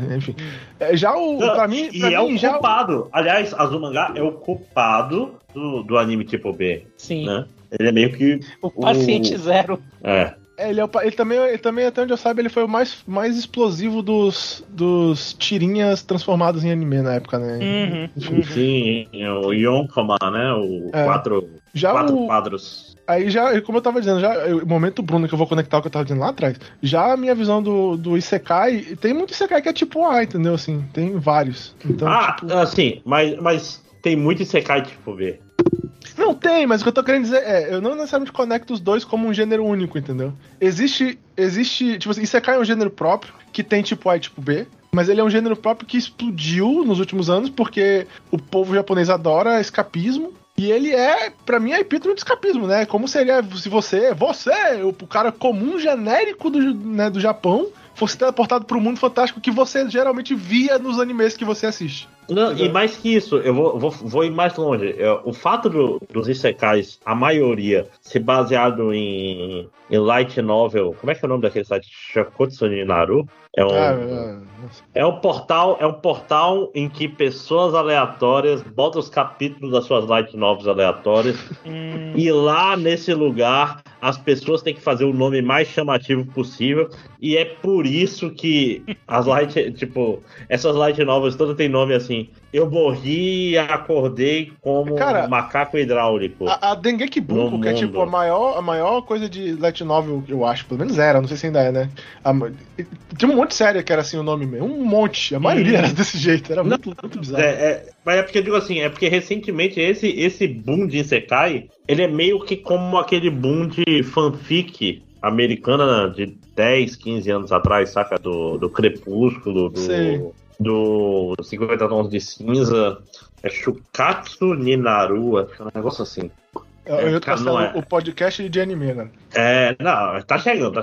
Mas antes dele virar o podcast de anime, quem tem mais jogo? Eu tenho mais. Eu tenho mais um. Eu tenho mais dois. Então vamos acelerar, que já são 10:20. Talvez tenha mais um, vai depender do Eduardo. O meu, eu tenho um rápido. Posso falar esse rápido? Uhum. Cara, eu não consigo entender a graça do Power Wash Simulator. Fui jogar. É jogo de streamer, André. É porque é um jogo que usa metade do cérebro pra conversar e um terço dele pra limpar as coisas e o resto tu faz o que tu quiser com ele. Mas é jogo de streamer. Mas ele é mecanicamente ruim. Eu falo isso comparando ele com Goat Simulator. Mas, André, ser mecanicamente ruim é uma das coisas que faz ele ser um então, ele é mecanicamente medíocre, ele não é ruim, desculpa, eu me expressei mal. Não é que ele é ruim, ele tá lá, você mira nos lugares e sai o jato de água onde você mirou. Nesse sentido, ele é competente, saca? Mas ele não é bom. Né? Deixa eu te explicar o efeito que faz ele funcionar pra comunidade e tal. É porque quando o pessoal faz stream de Zatsudan, que é a stream do cara conversando com o público, basicamente o jogo não importa, desde que ele seja um jogo tipo assim, super light, super chill, saca? É um jogo que tu não precisa prestar atenção nele, qualquer coisa serve. A mecânica é completamente secundária. Pode escutar então, com o clima dele que de você poder jogar ele sem prestar atenção é mais importante do que a mecânica ser boa. Se você tentar analisar um jogo como esse, nunca vai dar certo. A maioria deles é assim. Mas André, você tentou desenhar caralhinhos voadores com jato d'água? Pois é. Pelo menos tipo isso. Assim, eu estava gravando podcast, mas sem... Qual é a palavra que eu procuro? Sem estar streamando, né? Eu não sou um streamer. Essa merda. Sou uma Por enquanto. Normal. Tá vindo. Opa, vai que o Bolsonaro ganha aí a próxima eleição. Rapidamente eu vou virar streamer. Você que é André streamer, vote no Bolsonaro. Não faça isso não, filho da puta. Não, mas ninguém quer. Ninguém quer. Eu ia colocar esse episódio, a gravação dele como uma stream, só que tipo assim, a gente tá gravando muito tarde, mas eu prefiro não fazer. Não, relaxa. Quem sabe um dia. A gente já tá treinado o suficiente pra gravar sem corte. A gente consegue streamar as gravações do podcast fácil. De fato. Né? Eu entendi também essa merda, velho. Porque a gente é profissional de podcast, cara. Quem tem 10 anos de experiência que consegue fazer essas coisas. Eu ia falar, né? É o boost na minha autoestima, né? Porque geralmente não é a edição que deixa engraçado, mas. Não tem uma mudança de ordem há mais de 10 anos. Meu amigo, essa é a verdadeira habilidade de ser interessante. Tipo o Lane. Tem aquele episódio de Simpsons que estão gravando um documentário. Aí o cara não quer mais gravar o Lane. Aí o Lane fala, eu tenho uma minha coleção de tampinhas. Aí o cara, não, cara, Lane, desculpa. Aí ele vai indo embora. Não, mas eu tenho não sei o que. Não, Lane, vai embora. Não, mas eu sou interessante. A maior parte das pessoas na internet, elas são Lane. Sessão imitar os personagens dos Simpsons, né? Sim, Homer! eu agradeço muito por vocês muito estarem melhor aqui comigo, que a minha. Porque eu claramente seria o Lane nesse caso. Mas enfim, vamos lá então. Power, como é que é? Power Watch Simulator. Não, meu, sério, o Lane do podcast sou eu. Eu sozinho sou muito tedioso, meu. Que é isso, Eduardo. O importante é ter histórias interessantes. Eu gostei que o André ele interviu para o Eduardo, mas não para mim. Mas tudo bem, vamos lá então. Eu falei porque é que você não me ouviu, como você geralmente faz. É por isso que não precisa ter edição do podcast, por favor. Eduardo! Ok, próximo jogo. Pois é, eu andei jogando o Tower of Fantasy. Eu joguei um pouquinho. O que é Tower of Fantasy? Dá pra ter um nome mais genérico no mundo do que... Caralho, é muito, né, cara? É porque... Não, eu ia falar uma parada, mas muito xenofóbico, eu não vou falar, não. Então, Tower of Fantasy é um RPG online, é um MMO gacha. Então eu vou fazer aquele disclaimer de sempre aqui, tá? É um gacha. É um gacha. Só jogue se você... Ou você tem dinheiro de sobra pra você ser uma baleia e não afetar o seu final do mês, ou você tem um supremo autocontrole de não torrar o seu dinheiro de maneira errada jogando videogame. Se você for um colecionador nato, se você for uma pessoa que tem problema com FOMO, não chegue perto desse jogo. Ele é um gacha, como qualquer gacha. Então, pois é, ele é um MMO, cara. Gacha, tu joga com um... Ele tem uma diferença da maioria dos outros gachas. Tu joga com um personagem principal, e nesse jogo tu não puxa personagem, saca? Tu puxa armas. E quando tu puxa arma, tu pode fazer o teu personagem ficar igual o cara que é o heróizinho lá da arma. Mas, tecnicamente, dentro da história, o teu personagem é ele mesmo lá e tal, e ele só usa a arma daquele cara, saca? Tem uma explicação dentro da história porque tu pode parecer com o cara, mas isso não é importante. O importante é o seguinte, ele é um jogo que o pessoal tá comparando muito com Genshin Impact. Eu acho que essa é a parte mais interessante desse jogo, pra ser, tipo assim, que quem vai conversar sobre ele tem mais interesse em falar sobre, apesar do jogo ser bem mais do que isso. Mas, tipo assim, ele tem um gameplay, cara, que tem muita coisa que foi xerocopiada de Genshin Impact, que foi xerocopiado de Breath of the Wild, saca? Tipo, tu escala igualzinho, tu voa, tu não é um planadorzinho, é tipo um jetpack, mas o jetpack voa igualzinho e ele gasta estamina, é tipo assim, é muito, sabe? Tem uns negócios muito igual. A diferença principal é que ele é um MMO de verdade. Ele não é tipo, vamos fazer esse jogo chulé, dizer que ele é um MMO e fazer gacha. Não, ele é um verdadeiro MMO. Tu tem dungeons pra te jogar, tu vai no mundo, tem uma galera andando, tu faz, saca, grupo com os caras, tu mata world boys. É tipo assim, É muito difícil falar se o jogo vai ter muito conteúdo hoje, porque a maioria dos gachas começa com muito conteúdo, mas ele claramente tem mais coisa pra fazer do que Genshin Impact, saca? Tipo, eu gasto tempo fazendo coisas como matar World Boys em grupo com outras pessoas, que é uma coisa que Genshin Impact é... Ele é um single player, saca? Não é um jogo de multiplayer. Co-op no Genshin Impact é completamente irrelevante. A maioria das pessoas nem joga. Eu quero aqui, inclusive, lembrar as pessoas que eu coloquei o co-op de Genshin Impact como o pior co-op no ano que ele saiu. É, não dá pra jogar. Ele não é um jogo feito pra co-op, saca? O co-op ele é meramente ilustrativo lá e tal. É só pra quando tu tá com level baixo e tu precisa farmar algum domínio. Tipo, depois que tu passa de um certo AR, tu não faz nunca mais.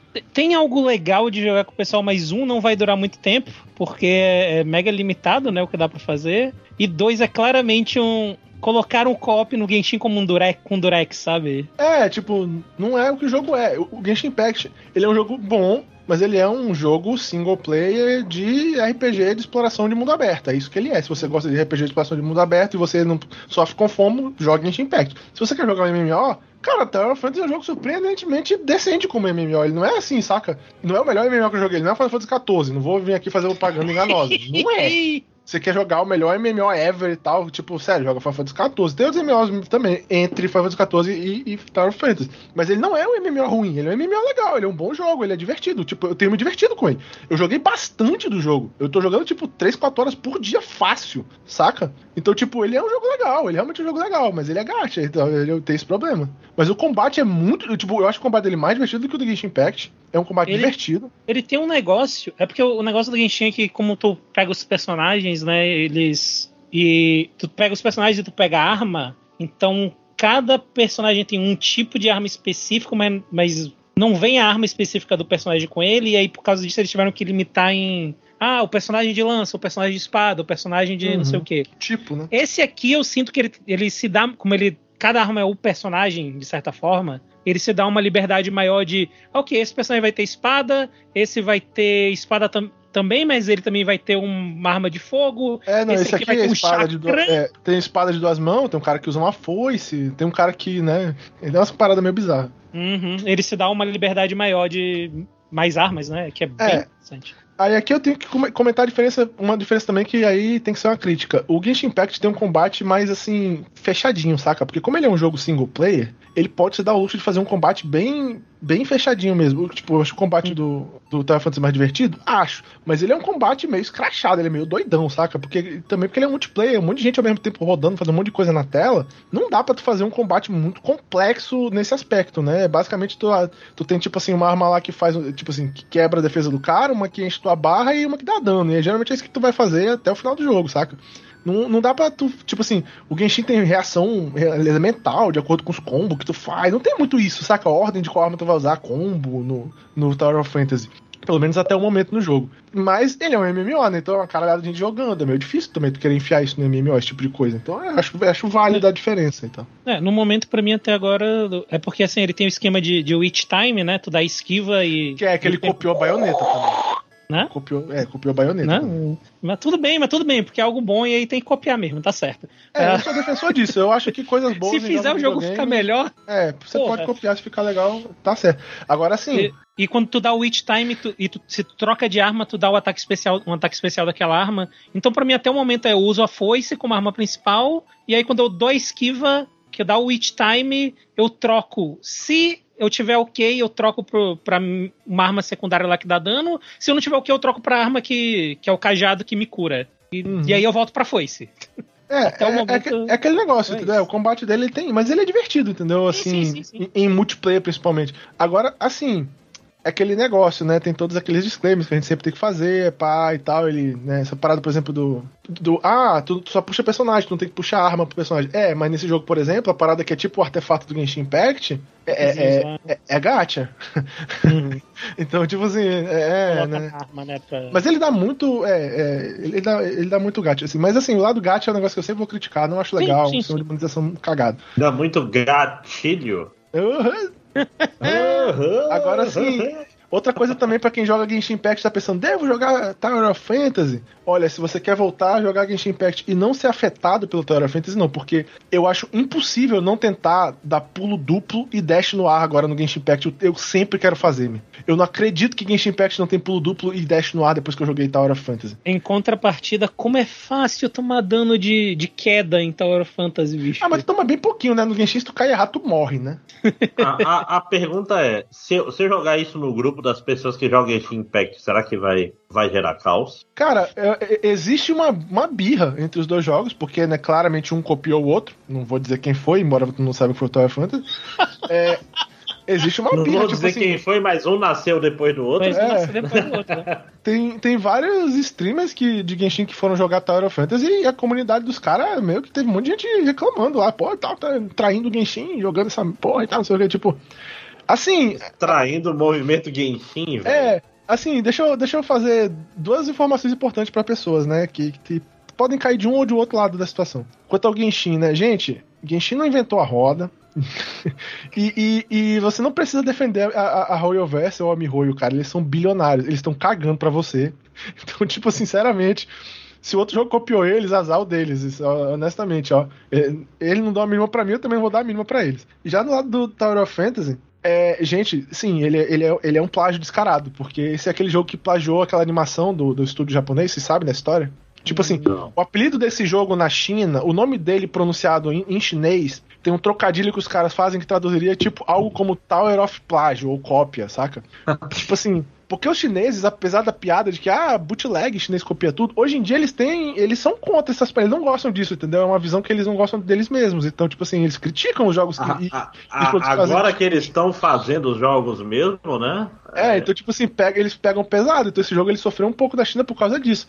Entre outras coisas que esse jogo fez no passado, desse tipo de escândalo, cara, ele tem um vídeo promocional deles que, tipo assim, é basicamente os caras, um estúdio japonês colocou lado a lado com um vídeo deles que eles fizeram pra comemorar alguma coisa que eles alcançaram, não lembro agora de cabeça toda a história, que já faz um tempo isso, colocando os vídeos um lado ao lado do outro, é muito copiado, e tipo assim, é um negócio bizonho, porque não é que eles fizeram traço em cima de um personagem pra copiar uma imagem, não, cara, é o conceito do vídeo, o cara corre na mesma hora, o cara passa por um negócio que é com água na mesma hora, o cenário fica de neve na mesma hora, a menina cai rolando o barranco na mesma hora que o protagonistazinho lá do vídeo cai rolando o mesmo barranco, saca?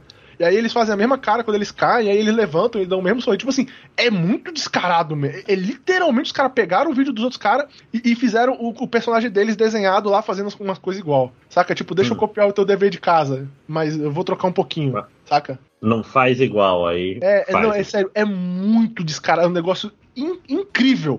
Quando eu vi, tipo assim, quando eu ouvi dizer, eu pensei, né, e tal, tem gente que fala. Quando eu vi, foi aquele negócio assim, caralho! Isso é tipo assim, absurdo, saca? Mas enfim, nem toda vez que os caras copiam uma coisa é criticar, mas às vezes, né, mano, tem plágio que, sinceramente, e assim, empresas bilionárias não merecem defesa da gente, então foda-se as duas e cada uma da sua maneira. Sim, acho que essa é a coisa mais sensata dita até aí, né, tipo... são jogos free to play. Eu sempre falo pros meus alunos, se o negócio toda transação tem três partes, que é o vendedor, o comprador e o produto. Se você não é o comprador nem o vendedor, você é o produto, nunca esqueça disso. Né? Ou então, tipo assim, esse jogo free to play, ou é isso, ou eles estão tentando te transformar em comprador. Não tem pra onde. Esses amigos meus, eles...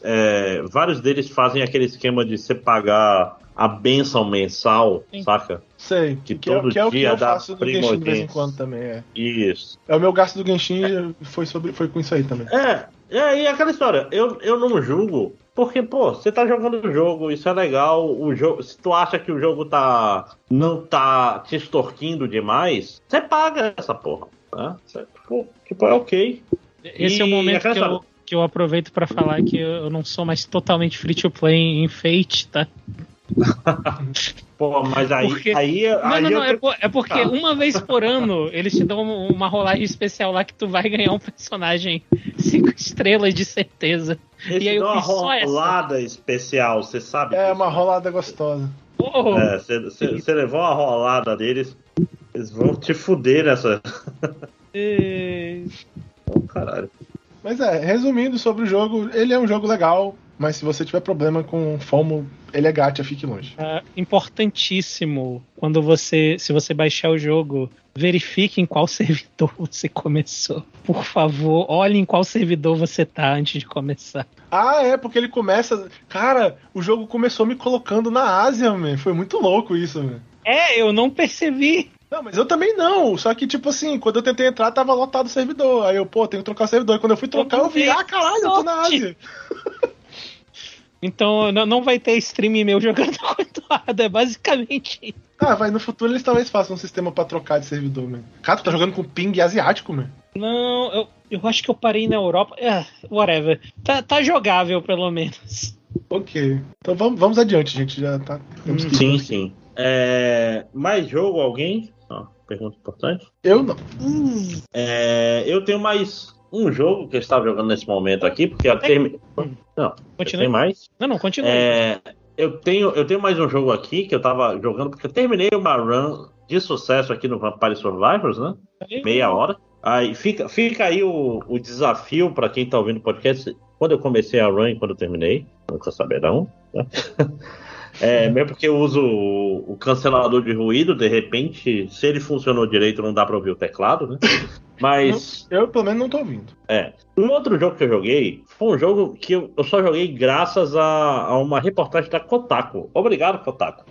Que era sobre um relatório interno da Netflix sobre o desempenho dos jogos da Netflix, que era tipo menos de 10% dos assinantes da Netflix jogavam os jogos que a Netflix dava, né? Aí eu fiquei, caralho, é mesmo, a Netflix me dá jogos, que jogos são esses? Não sei, não faço ideia de como ir atrás.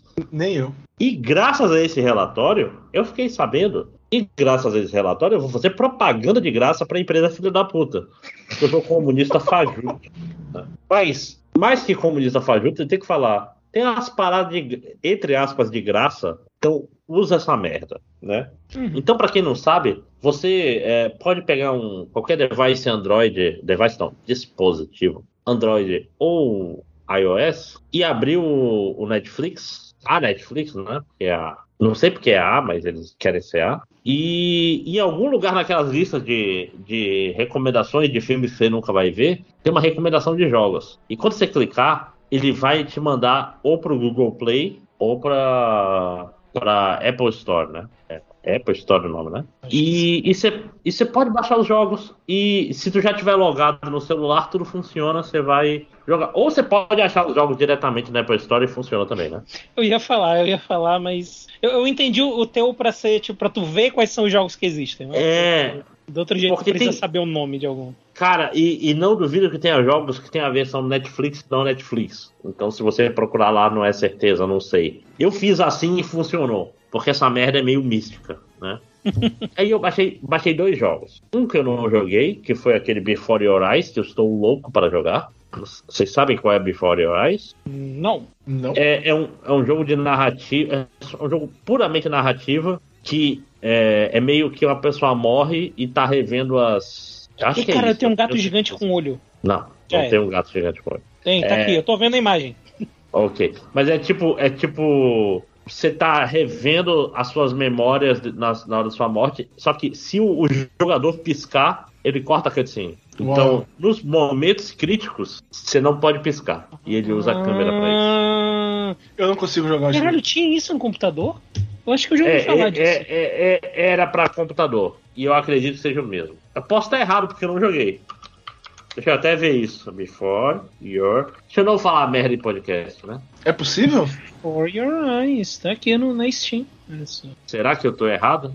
R$20 na Steam. Então parece ser o mesmo jogo. É isso. Ele usa tracking pra ver quando você pisca. E tipo assim, você vai zerar ele. Sabe por quê? Porque você piscou, você só vai perder uns pedaços da história. E inclusive, se você piscar, você vai mais rápido, né? Você zera mais rápido. Mas assim, não é o jogo todo. É em momentos específicos que o jogo vai querer te fazer chorar, saca? É tipo aquela sketch do Hermes e Renato, que tem um cara tipo assim... Ele fica falando, a viúva tá lá e ele fica falando: pô, você tá com saudade do seu marido, não sei o quê? Vou mostrar aqui a cena dele jovem. Vamos mostrar aqui a cena na hora da morte dele, né? Tipo, até pra ver se ela... É meio isso aí, mas parece legal. Não joguei ainda, então vou falar dele no próximo. Joguei um outro jogo, que é um jogo maravilhoso, perfeito para celular, que é o roguelike tático Into the Breach. Puta que pariu, que jogo bom. Que jogo bom para celular. Que jogo dos bom robôs. Para tático. Sim, pra quê? Isso, pra quem não sabe, Into the Breach é um jogo que... Ele é um RPG tático em... qual é a palavra que eu procuro? Em cenários pequenos. E ele não é sobre ganhar batalhas táticas. Ele é sobre o conjunto delas. Porque, vamos dizer assim, vocês são viajantes no tempo, que estão indo pro passado, e vocês têm que proteger ilhas. Eu não joguei o suficiente pra entender tão bem a história até onde vai. Mas a questão é, você tem uma barra de life, que é a barra de energia, que são os prédios nessa ilha. E você tem que defender esses prédios com seus mechas. Então não é sobre seus mechas não morrerem. É sobre a energia em várias batalhas e não em só uma. Então ele tem esse esquema de roguelike, de fazer uma run que você vai perder a primeira, saca? Uhum. Mas mais pra frente você vai... Porra, e é fantástico, cara. Por quê? Porque o esquema é todos os seus personagens atacam e depois todos os inimigos atacam. Qual é a graça disso? Quando a rodada começa, os inimigos se mexem e eles falam: eu vou atacar aqui, eu vou atacar ali, vou fazer. E tu tem que atacar de forma pra empurrar os inimigos pra longe das instalações, entendeu? Então a estratégia não é simplesmente sobre matar os inimigos, mas sobre evitar danos em instalações e empurrar um no outro. E porra, é maravilhoso. É um jogo de estratégia pocket size, porque os cenários são muito pequenos. Isso é lindo. Cara, estou amando loucamente Into the Breach. Loucamente. Joguei pouco, joguei uma ilha e um pouquinho. Então, falarei mais dele no próximo. Mas, porra, tá lá. Se você assina Netflix, você pode baixar essa merda no seu celular agora. O Netflix nunca fez isso. Nunca pagou a gente pra fazer essa merda, porque é um serviço que bosta, que não faz... Tipo assim, tá lá de graça. E eles não... De graça não. Tá lá pra quem paga o serviço. Pra quem já paga, né? É, mas tá lá. Você paga o serviço e não tá jogando porque você é otário. E porque o Netflix é filho da puta e não fala isso pra você, mas tá lá disponível. Joguem Into the Breach, por favor. E é isso. Eu tenho uma última coisa pra falar rápido aqui. Game Pass, bom serviço. Por enquanto, né? Também não quero azarar aqui, eu não quero zicar o Game Pass. Tem um joguinho interessante lá, que eu joguei um pouco, que é o Escape Academy, que ele é basicamente uma escape room. Ele é um joguinho, ele tem uma história, mas o gameplay dele é basicamente de escape room. Ele vai te colocar em salas e tu tem que resolver, só que ele é um escape room em dupla, que ele é pra ser jogado em 2 pessoas. E eu joguei... Não tem tempo aqui no Game Pass, não tem. Eu joguei alguns estágios dele com Jesus, grande Jesus, um abraço, nunca vai ouvir isso. E, cara, ele funciona muito bem. Ele é meio esquisito, porque... Qual é o nome do jogo mesmo, Panda? Desculpa. Escape Academy. Porque ele é um jogo que você pode jogar... Eu acredito que pode jogar no mesmo aparelho, né? As 2 pessoas no mesmo aparelho, com tela dividida. Ou pode jogar online... E vai ter a tela dividida também. Quando eu vi isso no começo, eu achei esquisito. Eu achei muito estranho. Eu achei que ia me incomodar. Só que o jogo é feito pensando nisso. Então, por exemplo, às vezes a resolução de um quebra-cabeça tá escondido em uma sala. Tá, tipo, sei lá, num pôster. E aí tu fala pro teu amigo ir lá, ele fica olhando pro pôster. E aí, enquanto tu tá resolvendo, sabe? Já que tu tem a tela dividida com a visão dos 2. Então ele funciona muito bem. E isso parece mais uma escape room real, né, cara? Que é tipo, os 2 juntos estão com a solução da parada. Se tu não tá vendo nada que o outro tá fazendo, você vai ficar perdido. Isso é maneiro. E, cara, foi muito legal, assim, até onde eu joguei com Jesus. Infelizmente, eu não sei se eu vou terminar o jogo, porque eu tô dependendo de Jesus pra jogar comigo agora. Jesus é uma pessoa difícil de alcançar. Você tá dependendo de Jesus? Né, eu dependo de Jesus. Daqui a 3 dias, né? Foda. Mas, tipo, o que a gente jogou foi ele muito não morreu, legal. André. Será? Não, ele não morreu. Ele vai voltar por nós. Pra jogar Escape Academy comigo. Mas tipo, até onde eu joguei, assim, todos os puzzles foram divertidos de jogar. Em momento nenhum eu senti que... Tirando o comecinho, assim, a introdução ele já tinha jogado uma vez... Então, os primeiros puzzles foi muito, sabe, ah, o cara que sabe a solução correndo pra resolver logo as paradas. Uhum. Mas depois disso, foi uma sensação muito legal, assim, de realmente a gente tá se ajudando, e tem momentos em que ele não sabe o que fazer, e eu, porra, é isso aqui! Tem momentos que eu não faço ideia do que fazer, ele, ah, é isso aqui! E tinha vezes que a gente terminava um puzzle e um virava pro outro, não, mas como é que tu resolveu aquele? Aí a pessoa explicava, sabe? Então, foi um jogo muito legal, tanto de fazer os quebra-cabeças, quanto de depois parar pra conversar um pouco, sabe? De, pô, mas como é que tu descobriu isso? Ah, foi assim, ah, e essa daqui? Pô, essa aqui eu fiz tal coisa. Pô, é muito legal, cara. Eu recomendo bastante, assim, pra quem tiver duas pessoas aí pra jogar, porque eu acho que dá pra jogar sozinho, mas, cara, eu sinto que a experiência maneira dele mesmo é jogar contra a pessoa, ó. Então, tá aí, tá no Game Pass, né? Então, se você e um amigo tem o Game Pass, eu recomendo fortemente. Quantas horas você jogou? Pois é, dá pra ver as horas aqui que foram jogadas no... Não, pior que não. Outra pergunta, ele é 3D? Ele é 3D, Ele é um 3D bem estilizado, digamos assim. Vou tentar ele aqui com minha esposa pra jogar Couch Co-op. E é legal...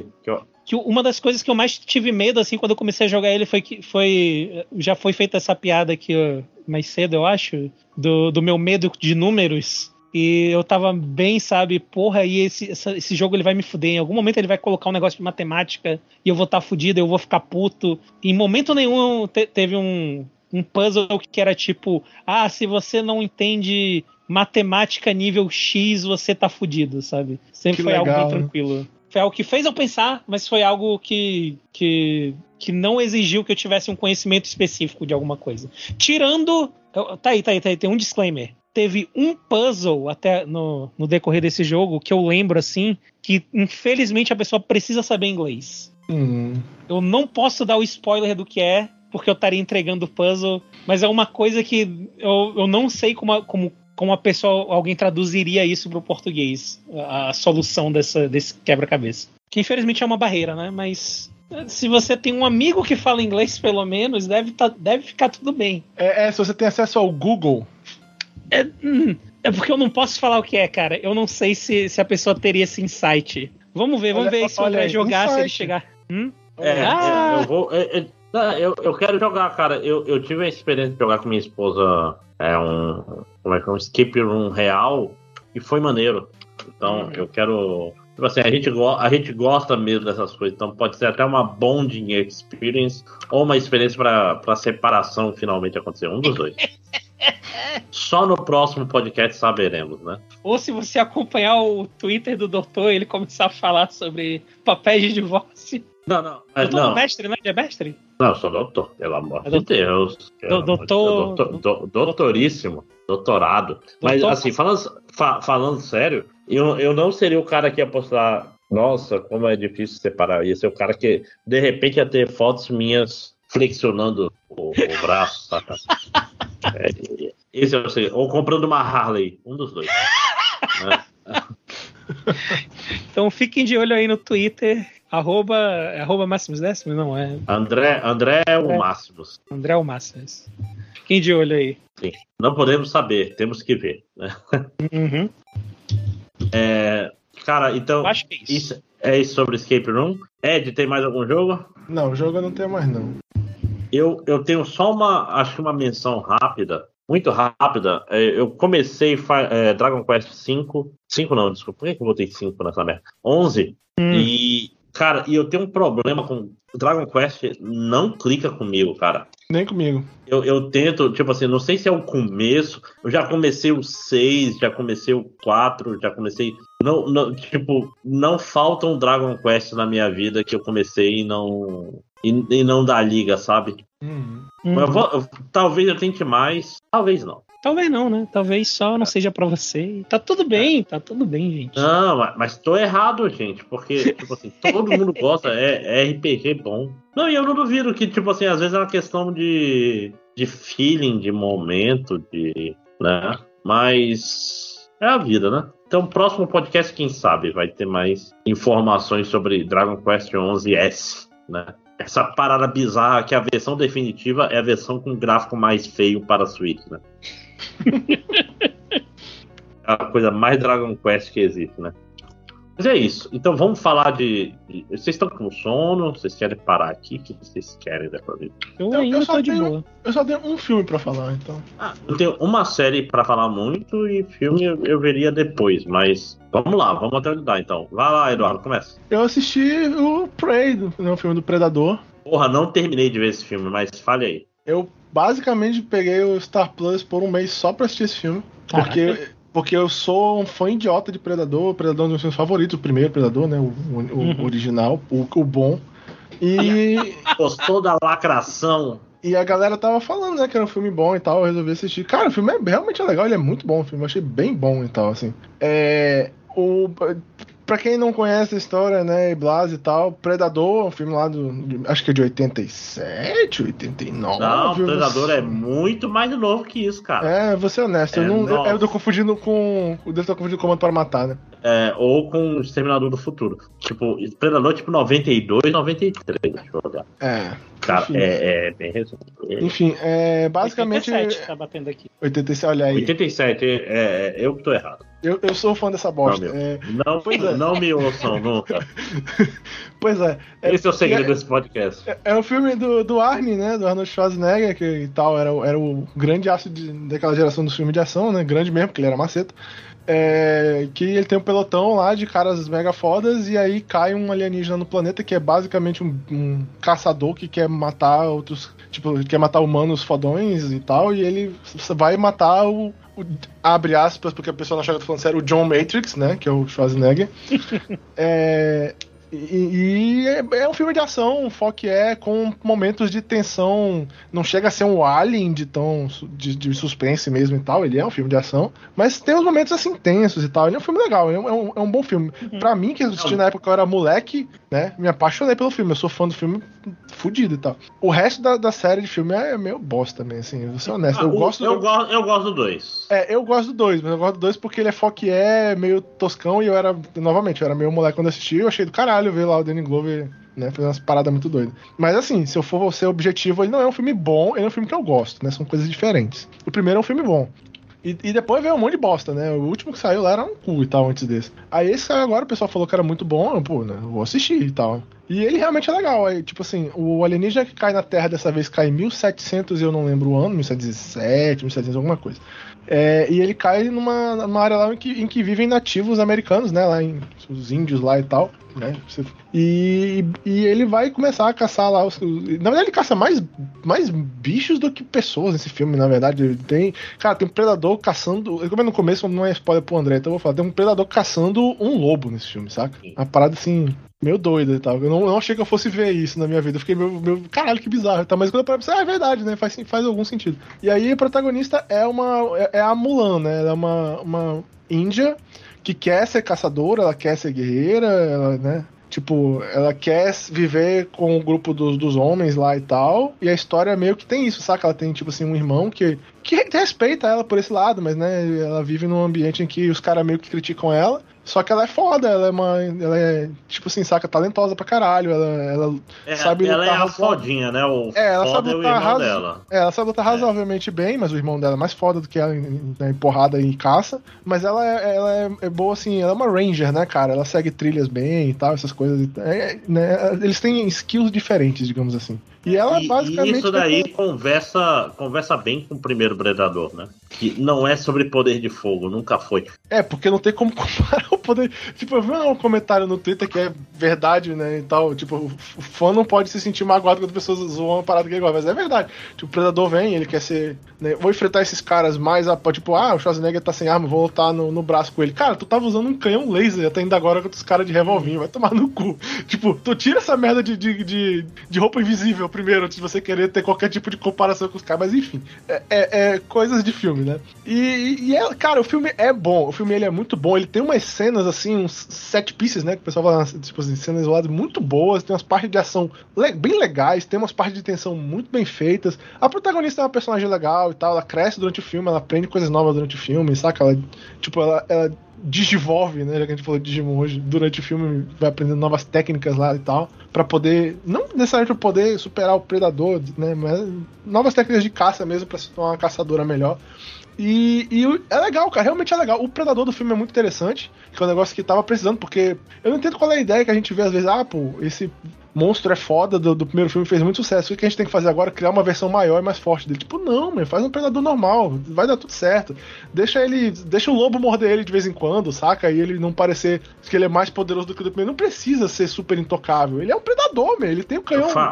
Faz uns quirks diferentes, né, tipo... O Predador tem um canhão laser, né? Ele usa um canhão de flechas de metal lá e tal, mas ele tem as armas, ele tem... Não, mas eu digo que, tipo assim, o Predador do primeiro filme e o segundo, porque o segundo filme ele é meio ruim mesmo. O Predador do primeiro filme é o cara que, tipo assim, ele vai lá, vai ouvir o pessoal conversando, imita a risada do filho da puta lá, porque ele acha legal. Do índio, né, por sinal. Isso. Tipo assim, por quê? Porque isso vai fazer uma caçada melhor? Porque isso é mais eficiente? Não, porque isso vai ser mais divertido. Você percebe, tipo assim, é a personalidade daquele predador.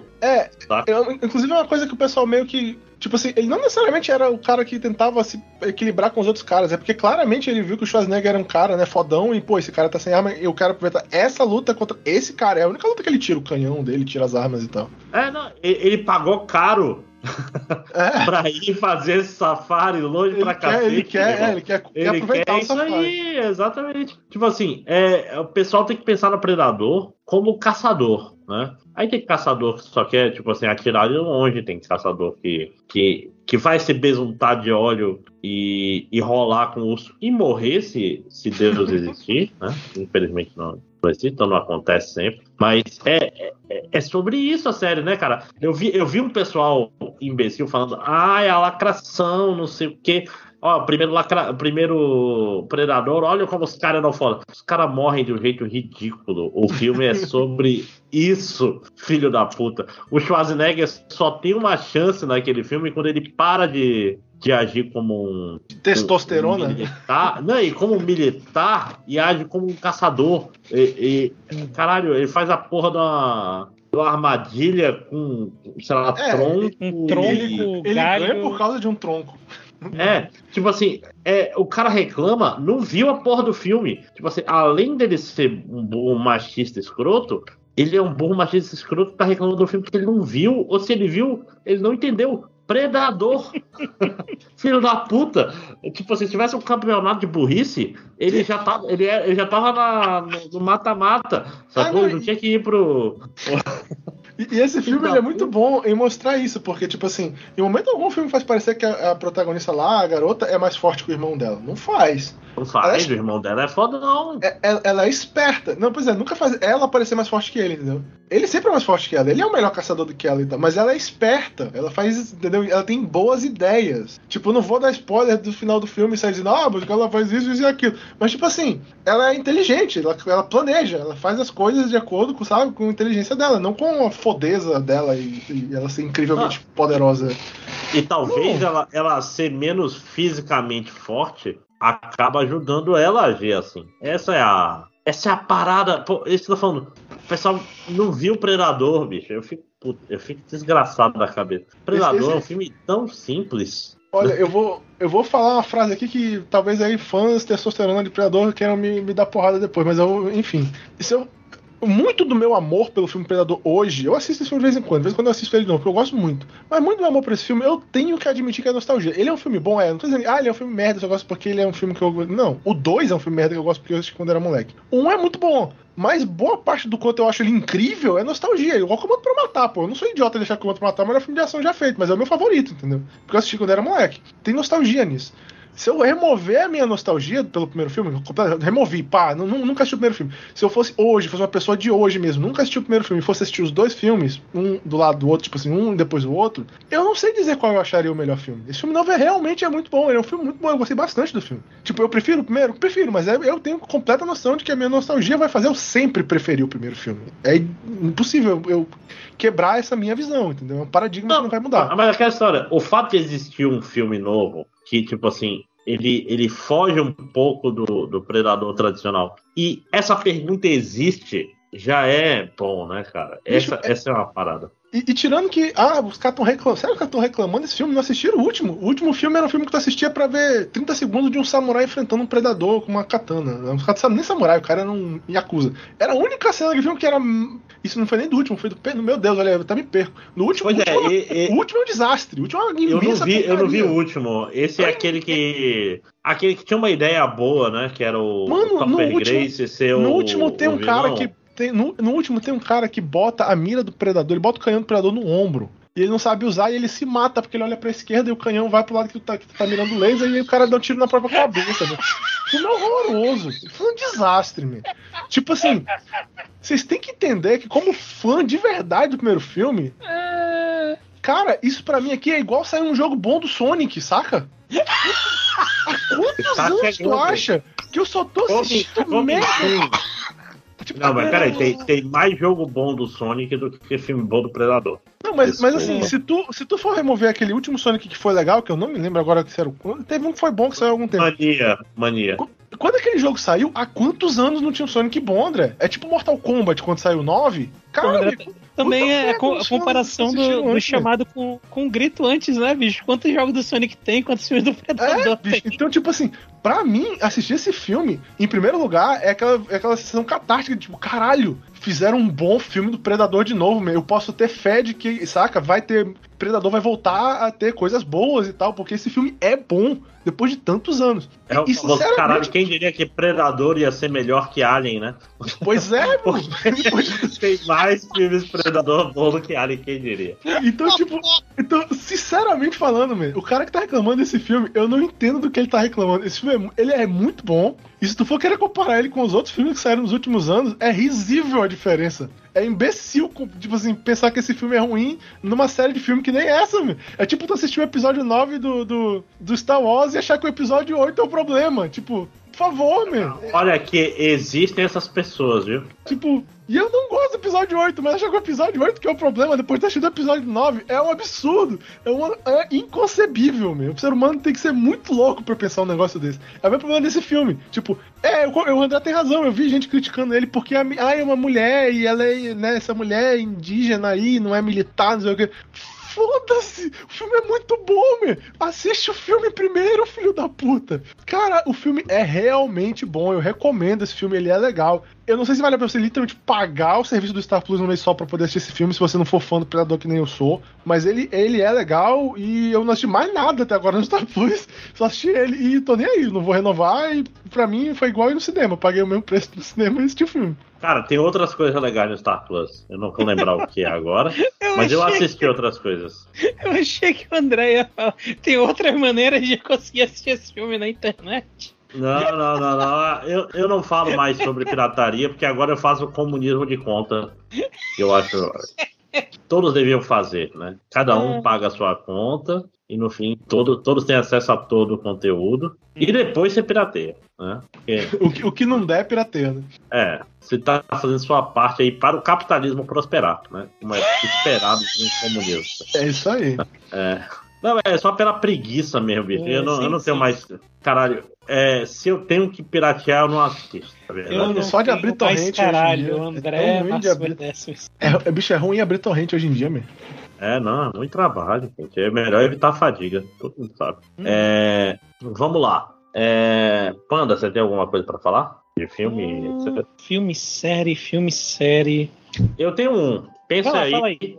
Vou falar da série do momento, a série da garotada, a série que tá nos sonhos das pessoas, que é o The Sandman, né? Que esse é o jeito certo de falar, que tem o The Sandman no nome, né? E, caralho, eu acho que é a melhor coisa que eu já vi no Netflix com folga. Com muita folga, cara. Que série excelente. Por favor, assistam The Sandman. Assistam o The Sandman, que é esse jeito de falar. Falem desse jeito, por favor. Pra quem não sabe, o The Sandman é um quadrinho da DC que tava lá entre a galera dos anos 80 e 90 que falava quadrinhos é arte. Eles sempre apontavam pra o The Sandman e pro The Watchmen, né?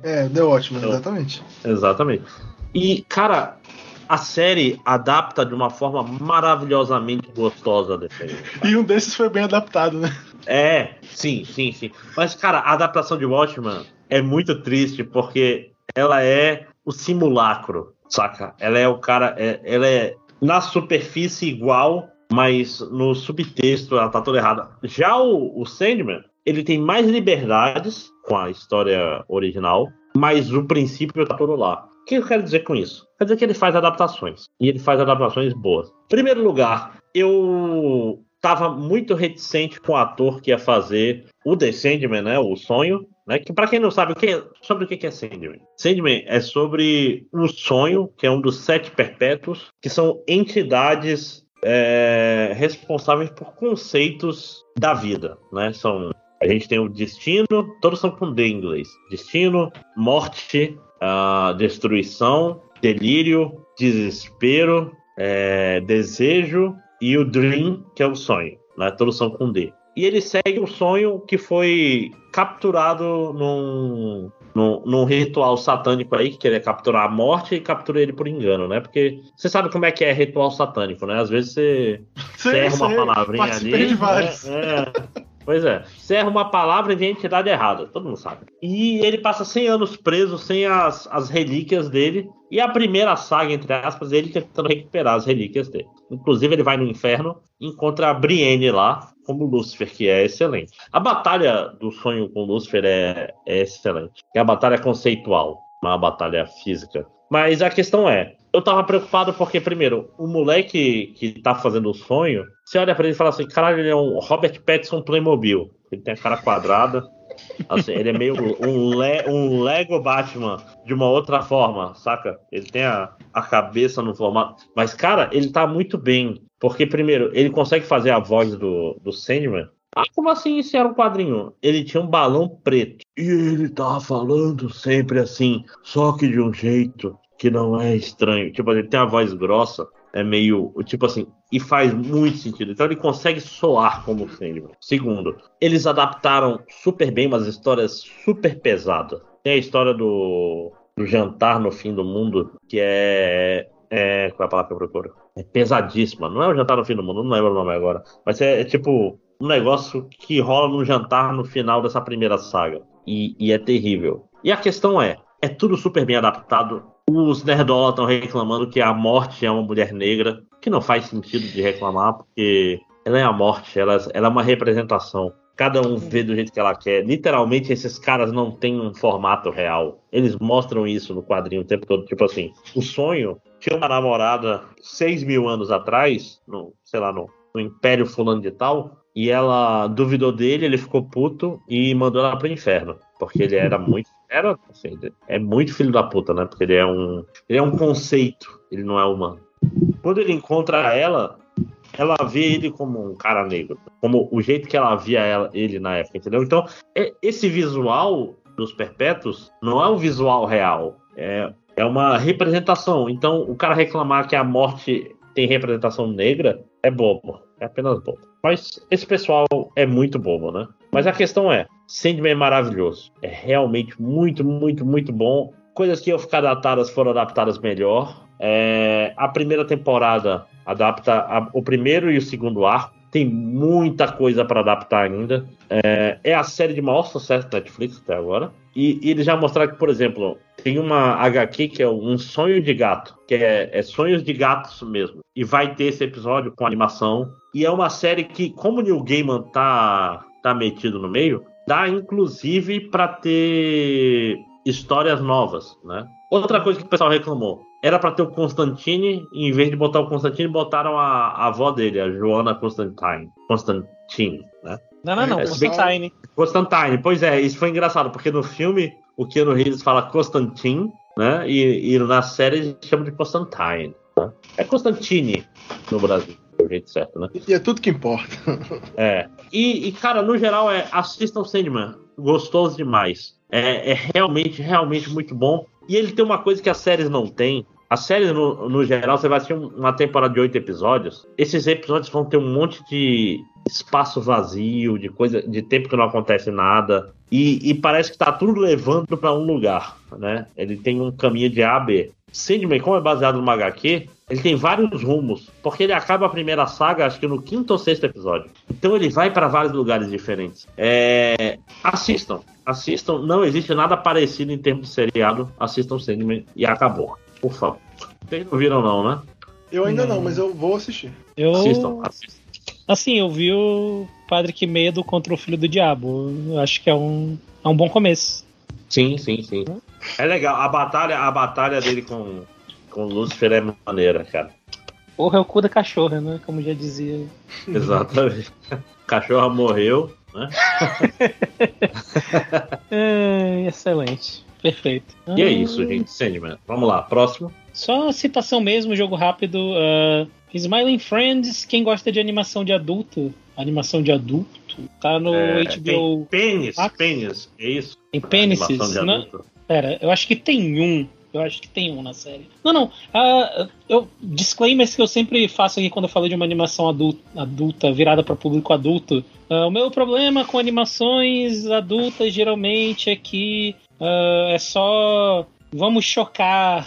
E aí fica aquela parada chata, tipo, é gente morrendo, gente pelada, pinto, palavrão pra caralho. E é isso, né? 90% das paradas de Adult Swim é isso. Smiling Friends é uma também do Adult Swim, mas que ela é um pouquinho... Ela é um pouco diferente nesse sentido, ela não exagera dessas coisas. O plot, em teoria, é que tem esse grupo que são os Smiling Friends, né? Os amigos sorridentes. Acho que na dublagem em português ficou Smiling Friends mesmo.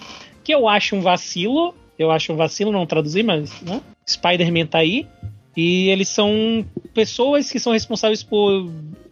Alguém liga pro escritório deles, a pessoa tá triste, e tem que ir lá fazer a pessoa sorrir, e essa é a desculpa que eles usam pra fazer os episódios, e o negócio dessa animação é que ela é um mundo absurdo, com situações absurdas, só que os personagens conversam como se eles estivessem, tipo, na vida normal, sabe? E é meio que daí que vem a graça. Eu não tenho muito o que dizer, porque, tipo, são 9 episódios até o momento, cada um de 10 minutos, então... Né, eu assisti meio que nessa de... Eu tenho que esperar, sei lá, alguma coisa. Tô esperando alguém aparecer aqui, eu tenho 1 hora aí sobrando. Aí eu assisti quase tudo. Mas é meio que isso.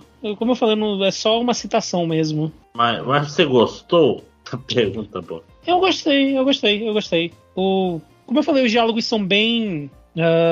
o tema dos diálogos, né, o assunto que eles estão conversando às vezes não é, mas a maneira que o diálogo acontece é bem natural. Então, dá aquele negócio de ok, eu já passei por um momento em que tive uma conversa meio bizarra assim na minha vida. Mas assim, demorou um pouquinho pra clicar. Comigo. Caralho, faz muito tempo que eu não assisto nada que demora pra clicar, cara. Mas assim... Quando eu digo demorou um pouquinho pra clicar, é tipo, clicou comigo depois de 5% do episódio. O episódio tem 10 minutos, então... tá. Né? Mas é meio que isso, ele é aquele tipo de humor que é coisas absurdas acontecendo, todo mundo tratando como se fosse normal e os personagens tendo conversas cotidianas, assim. Tipo, apenas um show. Eu acho que é um bom ponto de comparação. Seriam apenas no show que de vez em quando tem um pouquinho de violência, de vez em quando tem uns palavrões aqui e ali, mas não é exagerado, sabe? Como eu falei no... não é sobre isso, né? Cara, não, aliás, não é sobre isso. Se eu conseguisse lembrar de alguma coisa na minha vida, no próximo podcast eu estaria falando do filme novo do Beavis e Butt-head, mas eu não vou lembrar de assistir. Porque eu acho que é no Paramount Plus, né? Não sei. Aí não. Eu acho que é no Paramount Plus. Cara, que nem South Park. South Park tá com um show ao vivo que eu quero ver, cara. Que é tipo 25 anos, né? Então eles estão lá cantando as músicas mais topzeiras de South Park. Acho que não canta a música da Lorde, infelizmente, que eu acho que é uma música tão boa. Porque depende de outras pessoas. I'm Lorde. I'm Lorde. Mas... Mas tem a do chefe também, né? Pelo menos... Não, mas não vou cantar. Legal. Pois mas não canta nenhuma música do chefe também, porque... Não canta. Não é possível, eu vi no YouTube. Músicas do chefe? O cara cantando... Sim, o Chocolate Salt Balls. Não, mas tem duas coisas. Tinham uns comerciais que eram tipo num lugar... Esse daí é tipo um show, com plateia... E tá lá o Trey e o Parker cantando. Porra, entendeu? Tu mandou... Eles estavam cantando Gayfish. Cara, maravilhoso demais, cara. É muito ruim e é muito bom. Mas, tipo, eu gosto muito desses caras, apesar de tudo, ainda são engraçados, cara. Não é fácil. Não tem muita gente que você fala assim, caralho, os caras 25 anos depois... Aliás, assinem Paramount Plus para ver os especiais de South Park. São realmente engraçados. O pós-pandemia. Ou entrem em acordo com seu grupo de amigos para que um assine e todo mundo assista, né? Que é a maneira correta. O episódio pós-pandemia se passava em 2032, né? Essa era a piada inicial, né? Tipo... Caralho. Isso me lembra uma parada muito triste, cara. Quando começou a pandemia, eu deixei a barba crescer porque eu achei que ia ser engraçado eu voltar pra aula. E aí, um ano depois... Não, mentira, foi 6 meses, já tinham colocado a gente pra dentro. Mas eu acho que 4 meses eu não conseguia mais dormir, que a barba tava muito grande e coçava. Então ela não tava muito grande ainda. Não tava... Bicho, quando ela tá grande, ela para de coçar. É tipo cabelo grande. Uma hora é... Não, tipo, ela tava... Sabe? Tava coçando porque ela tava, tipo, batendo já no meu peito, saca? Aí, tipo, eu não sou acostumado. Isso que eu tô falando, eu tava lamor no final do primeiro ano. Eu tenho uns vídeos aqui, deixa eu... Tipo assim, porque meu cabelo e a barba cresceram. Aí eu cortei a barba e deixei o cabelo. Eu fiquei com o cabelo grande até maio desse ano. Olha só que loucura. Tava com o cabelo, tipo assim, ele já tava ruim, só dava, tipo, tava sem corte. Já passando o ombro, encaracolado. Foi bom. Um bom momento, saudades. Saudades da pandemia. Saudades cabelão. É porque só que em Manaus não tem condições não. Começou o calor, eu falei, não, é hora de... E dá muito trabalho ter cabelo grande, cara. Cabelo curto você lava todo dia, passa sabão de coco na cabeça. Você não tá preocupado com nada, né? Tipo, sei lá, bota veja na cabeça pra limpar. Não tem muito mistério. Aí você tem cabelo grande, você tem cabelo encaracolado, tem que passar o creme de pós-banho pra que o cabelo encaracolado não ficar... cara, chega. Mas foi legal, eu gostei. Eu posso falar de mais uma coisa da Netflix? Tá me pagando, aparentemente, né? Que é a terceira coisa da Netflix que eu vou falar. Rapaz, vou falar de anime, né? Oi. E vou falar do anime do meu gênero favorito, que é Isekai. Vou falar do melhor Isekai do momento, que é o pós-Isekai. Você sabe o que é o pós-Isekai? Pós-Isekai é um anime do Tio de Outro Mundo, ou Isekai Onisan. O que é Isekai Onisan? É um anime sobre um cara que no ano 2000 foi para um Isekai, né? É um cara feio, otaku, nerd sujo, né? Foi para outro mundo. Mas o anime não é sobre as aventuras dele no outro mundo. É sobre 17 anos depois, quando ele volta. Ele volta com 35 anos, né? Então ele é um velho, magro, feio. Que voltou. Ele é mais novo que eu, que merda. A gente é o tio mais velho. Ele é mais novo e mais magro que eu, que merda. Ele é mais magro que geral, é inevitável. Né? Mas... Então, qual é a graça disso? A graça é que ele era ele era o fã de Isekai, não o protagonista de Isekai, sabe? Então a primeira coisa que ele faz quando ele acorda, ele perguntou: e aí, como é que tá a SEGA? Ela ganhou a guerra. Qual é o console novo da SEGA? Aí o cara fala: caralho, SEGA? Não, tem mais de 10 anos que ela não faz console. Caralho! Então, muito das piadas... tipo assim, é um gag anime sobre duas coisas. Sobre o tio dele gostar muito da SEGA. Dois, sobre... Eu tô fazendo a Inquisição Espanhola, que vão ser 3 coisas, né? Sobre o tio dele tá completamente por fora das coisas, além da SEGA, né? Então, ele quer comprar um celular de flip, etc. E 3, sobre como o tio dele, ele era tão otaku sujo, safado, que ele não percebia os clichês de Isekai porque ele não gostava de RPG. Ele jogava Shinobi, ele jogava outras coisas. Então, a vida dele no Isekai era os clichês de Isekai e ele não aproveitando porque ele não entendia disso, entendeu? Tipo assim, tinha... É muito foda, porque ele pensa assim... tinha uma elfa que ele salvava e era tsundere pra ele, não sei o quê. E o sobrinho dele fica: caralho, não é possível. que ele não perceba, não sei o quê. Até o episódio que ele fala, meu sobrinho, eu sei muito sobre relacionamento, porque eu vi Evangelion, né? Como todo mundo daquela. Aí o sobrinho, caralho, se ele viu Eva, ele entende tsundere, porque tem a Asuka, né? E ele não entende, porque ele não jogava RPG e ele não ligava pra romance. Cara, é muito engraçado, é muito gostosinho, e ele não é feito pro jovem que tá ouvindo esse podcast. Ele é feito pra mim e pro Eduardo. E pro Bruno. O Bruno.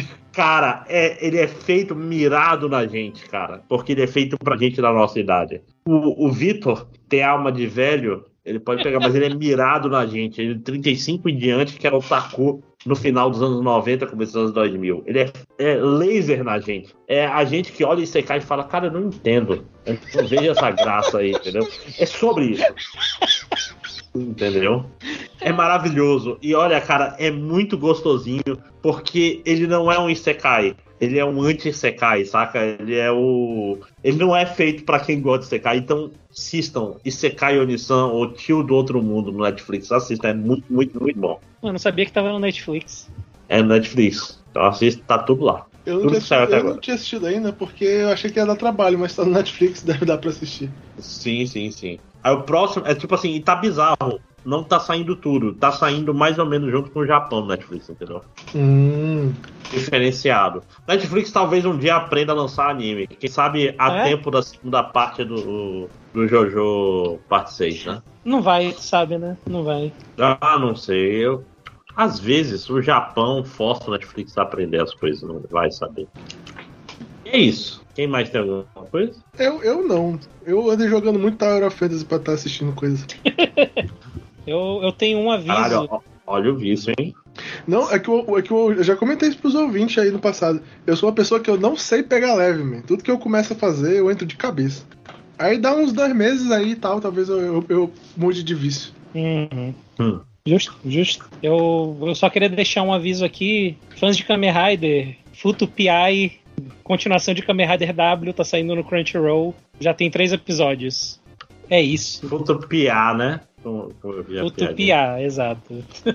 As crianças. Não, eu quero falar, mas eu quero falar só quando já tiver pelo menos uns 5 episódios. Pra eu ter algo, né, mais substância pra falar. Então, por hora só, mesmo deixar avisado, se alguém aí não estiver sabendo e for fã de Kamen Rider W, esse nicho mega específico, tem esse anime novo aí pra vocês. E sim, sei lá, se for só fã de Kamen Rider mesmo, não é sempre que a gente tem oportunidade de ver o Kamen Rider, um Kamen Rider animado assim, bem, então... Mas a pergunta é, se eu quero assistir o Kamen Rider antes do anime, o que eu faço?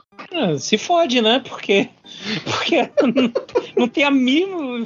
O Japão não tem a mínima vontade de disponibilizar pra gente. Não tá várias séries de Kamen Rider com a placa procurou? Eles colocaram o primeiro episódio no canal, acho, da Bandai Namco. Não sei, da Bandai, não sei. Tipo, só o primeiro. Foda-se. Antes tarde do que mais tarde, né? Reza a lenda aí que o anime é tipo, é pra ver, pra gente medir, né? Pra ver se existe um interesse. Só que aí, porra, eles vão medir o interesse com a parada que é a continuação de outra que eles não lançaram aqui. Tomar no cu. Porra. Ah, então, zero preocupado com o Brasil quando vão lançar anime novo, pelo amor de Deus. Porra, se fosse só com o Brasil, não tem como assistir. Eu acho que quase nenhum Kamen Rider no nosso lado aqui, todinho do mundo. Foda, cara. Tem certeza? Porque eu tô falando, é da Toei Kamen Rider, tá? Não, pera, Kamen Rider? Assim. É da Bandai, não é? Pera. Não. Ah, não, Bandai é os brinquedos só. Olha já. É. Tem... Eu acho que tem tudo online com legenda em português. Você tá aí xingando errado, tá tudo no YouTube. Você tá aí pegando a nossa rainha Toei e falando errado. Eu tô chutando também, tá? Eu posso estar errado, falando errado. Olha já, tava querendo colocar o Isekai no Onisan aqui na minha lista da Netflix. Não sabia que tinha Slither na Netflix. Olha aí. Netflix, só a Prime Video de lugar que tem muitos filmes de terror foda que eu já vi, né? Tipo, é massa, mas é paia. Tipo, caralho, olha, estreou um monte de filme de terror foda, já vi todos. Pois é, né? Mas é foda, porque eu era muito... Tipo assim, hoje em dia eu tiro menos tempo pra ver filme, mas eu era muito agressivo, tipo, olhava a lista de top 100 melhores filmes de terror do ano e via todos, sabe? Que loucura. Eu já fiz assim também. Tipo, pô, é porque filme de terror não tenho mais tempo pra ver ruim, não. Caras, então acho que é isso, né? É isso, não, eu tô procurando aqui se tem mesmo. Não, acho que eles colocaram... Acho que Kamen Rider eles colocaram só alguns episódios mesmo. Eu tô reconhecendo certo a voz do protagonista do Isekai no Nissan. Sim, é o Takehito... Caralho, que foda! Ok, eu vou realmente preciso assistir isso. Sim, esse é o plus a mais, né? Melhor Seiyu, né? Né? E pra fazer um velho ainda por cima? Exatamente. Ele que é tão velho, tá certíssimo. Pois é. Cara, não, por isso que eu tô te falando, Eduardo, é feito mirado na gente. Não é mirado no jovem que assiste isso, cara. É muito específico o público-alvo disso aí. Inclusive na escolha do Takehiro, né? Porque ele não tá fazendo voz de tio. Ele tem trabalhado um pouco, né, também, ultimamente. Então. Ele tá meio velho também, né? A voz dele é muito marcada, querendo ou não, né? Você escolhe ele pra fazer voz de Takehito, né, cara? Tipo, eu acho que desde o Excalibur ele não faz uma... É tipo ele... É ele e o... Porra, como é o nome do cara lá do Otosan? Do Otosan do Azumanga, cara. Caralho. Como é que eu esqueci o nome do cara, bicho? Eu preciso lembrar disso. Ah, não, mas não é o Takehito também, não? Não, eu tô falando... É o outro... Pai da Tio-san? Caralho... É o Akamoto. É o cara que faz o Mekazawa. Como é que é o nome dele? O Akamoto. Esse também é um cara que é sempre a mesma voz, mas ela é sempre foda. Cara, Mekazawa, gente. Assistam o Cromartie. Pelo amor de Deus. Se eu puder te dar uma recomendação na sua vida, né, cara? Assista Cromartie. Assista Cromartie. Até o live action é legal. Tipo assim, é o live action de Cromartie. Na medida do possível, tipo...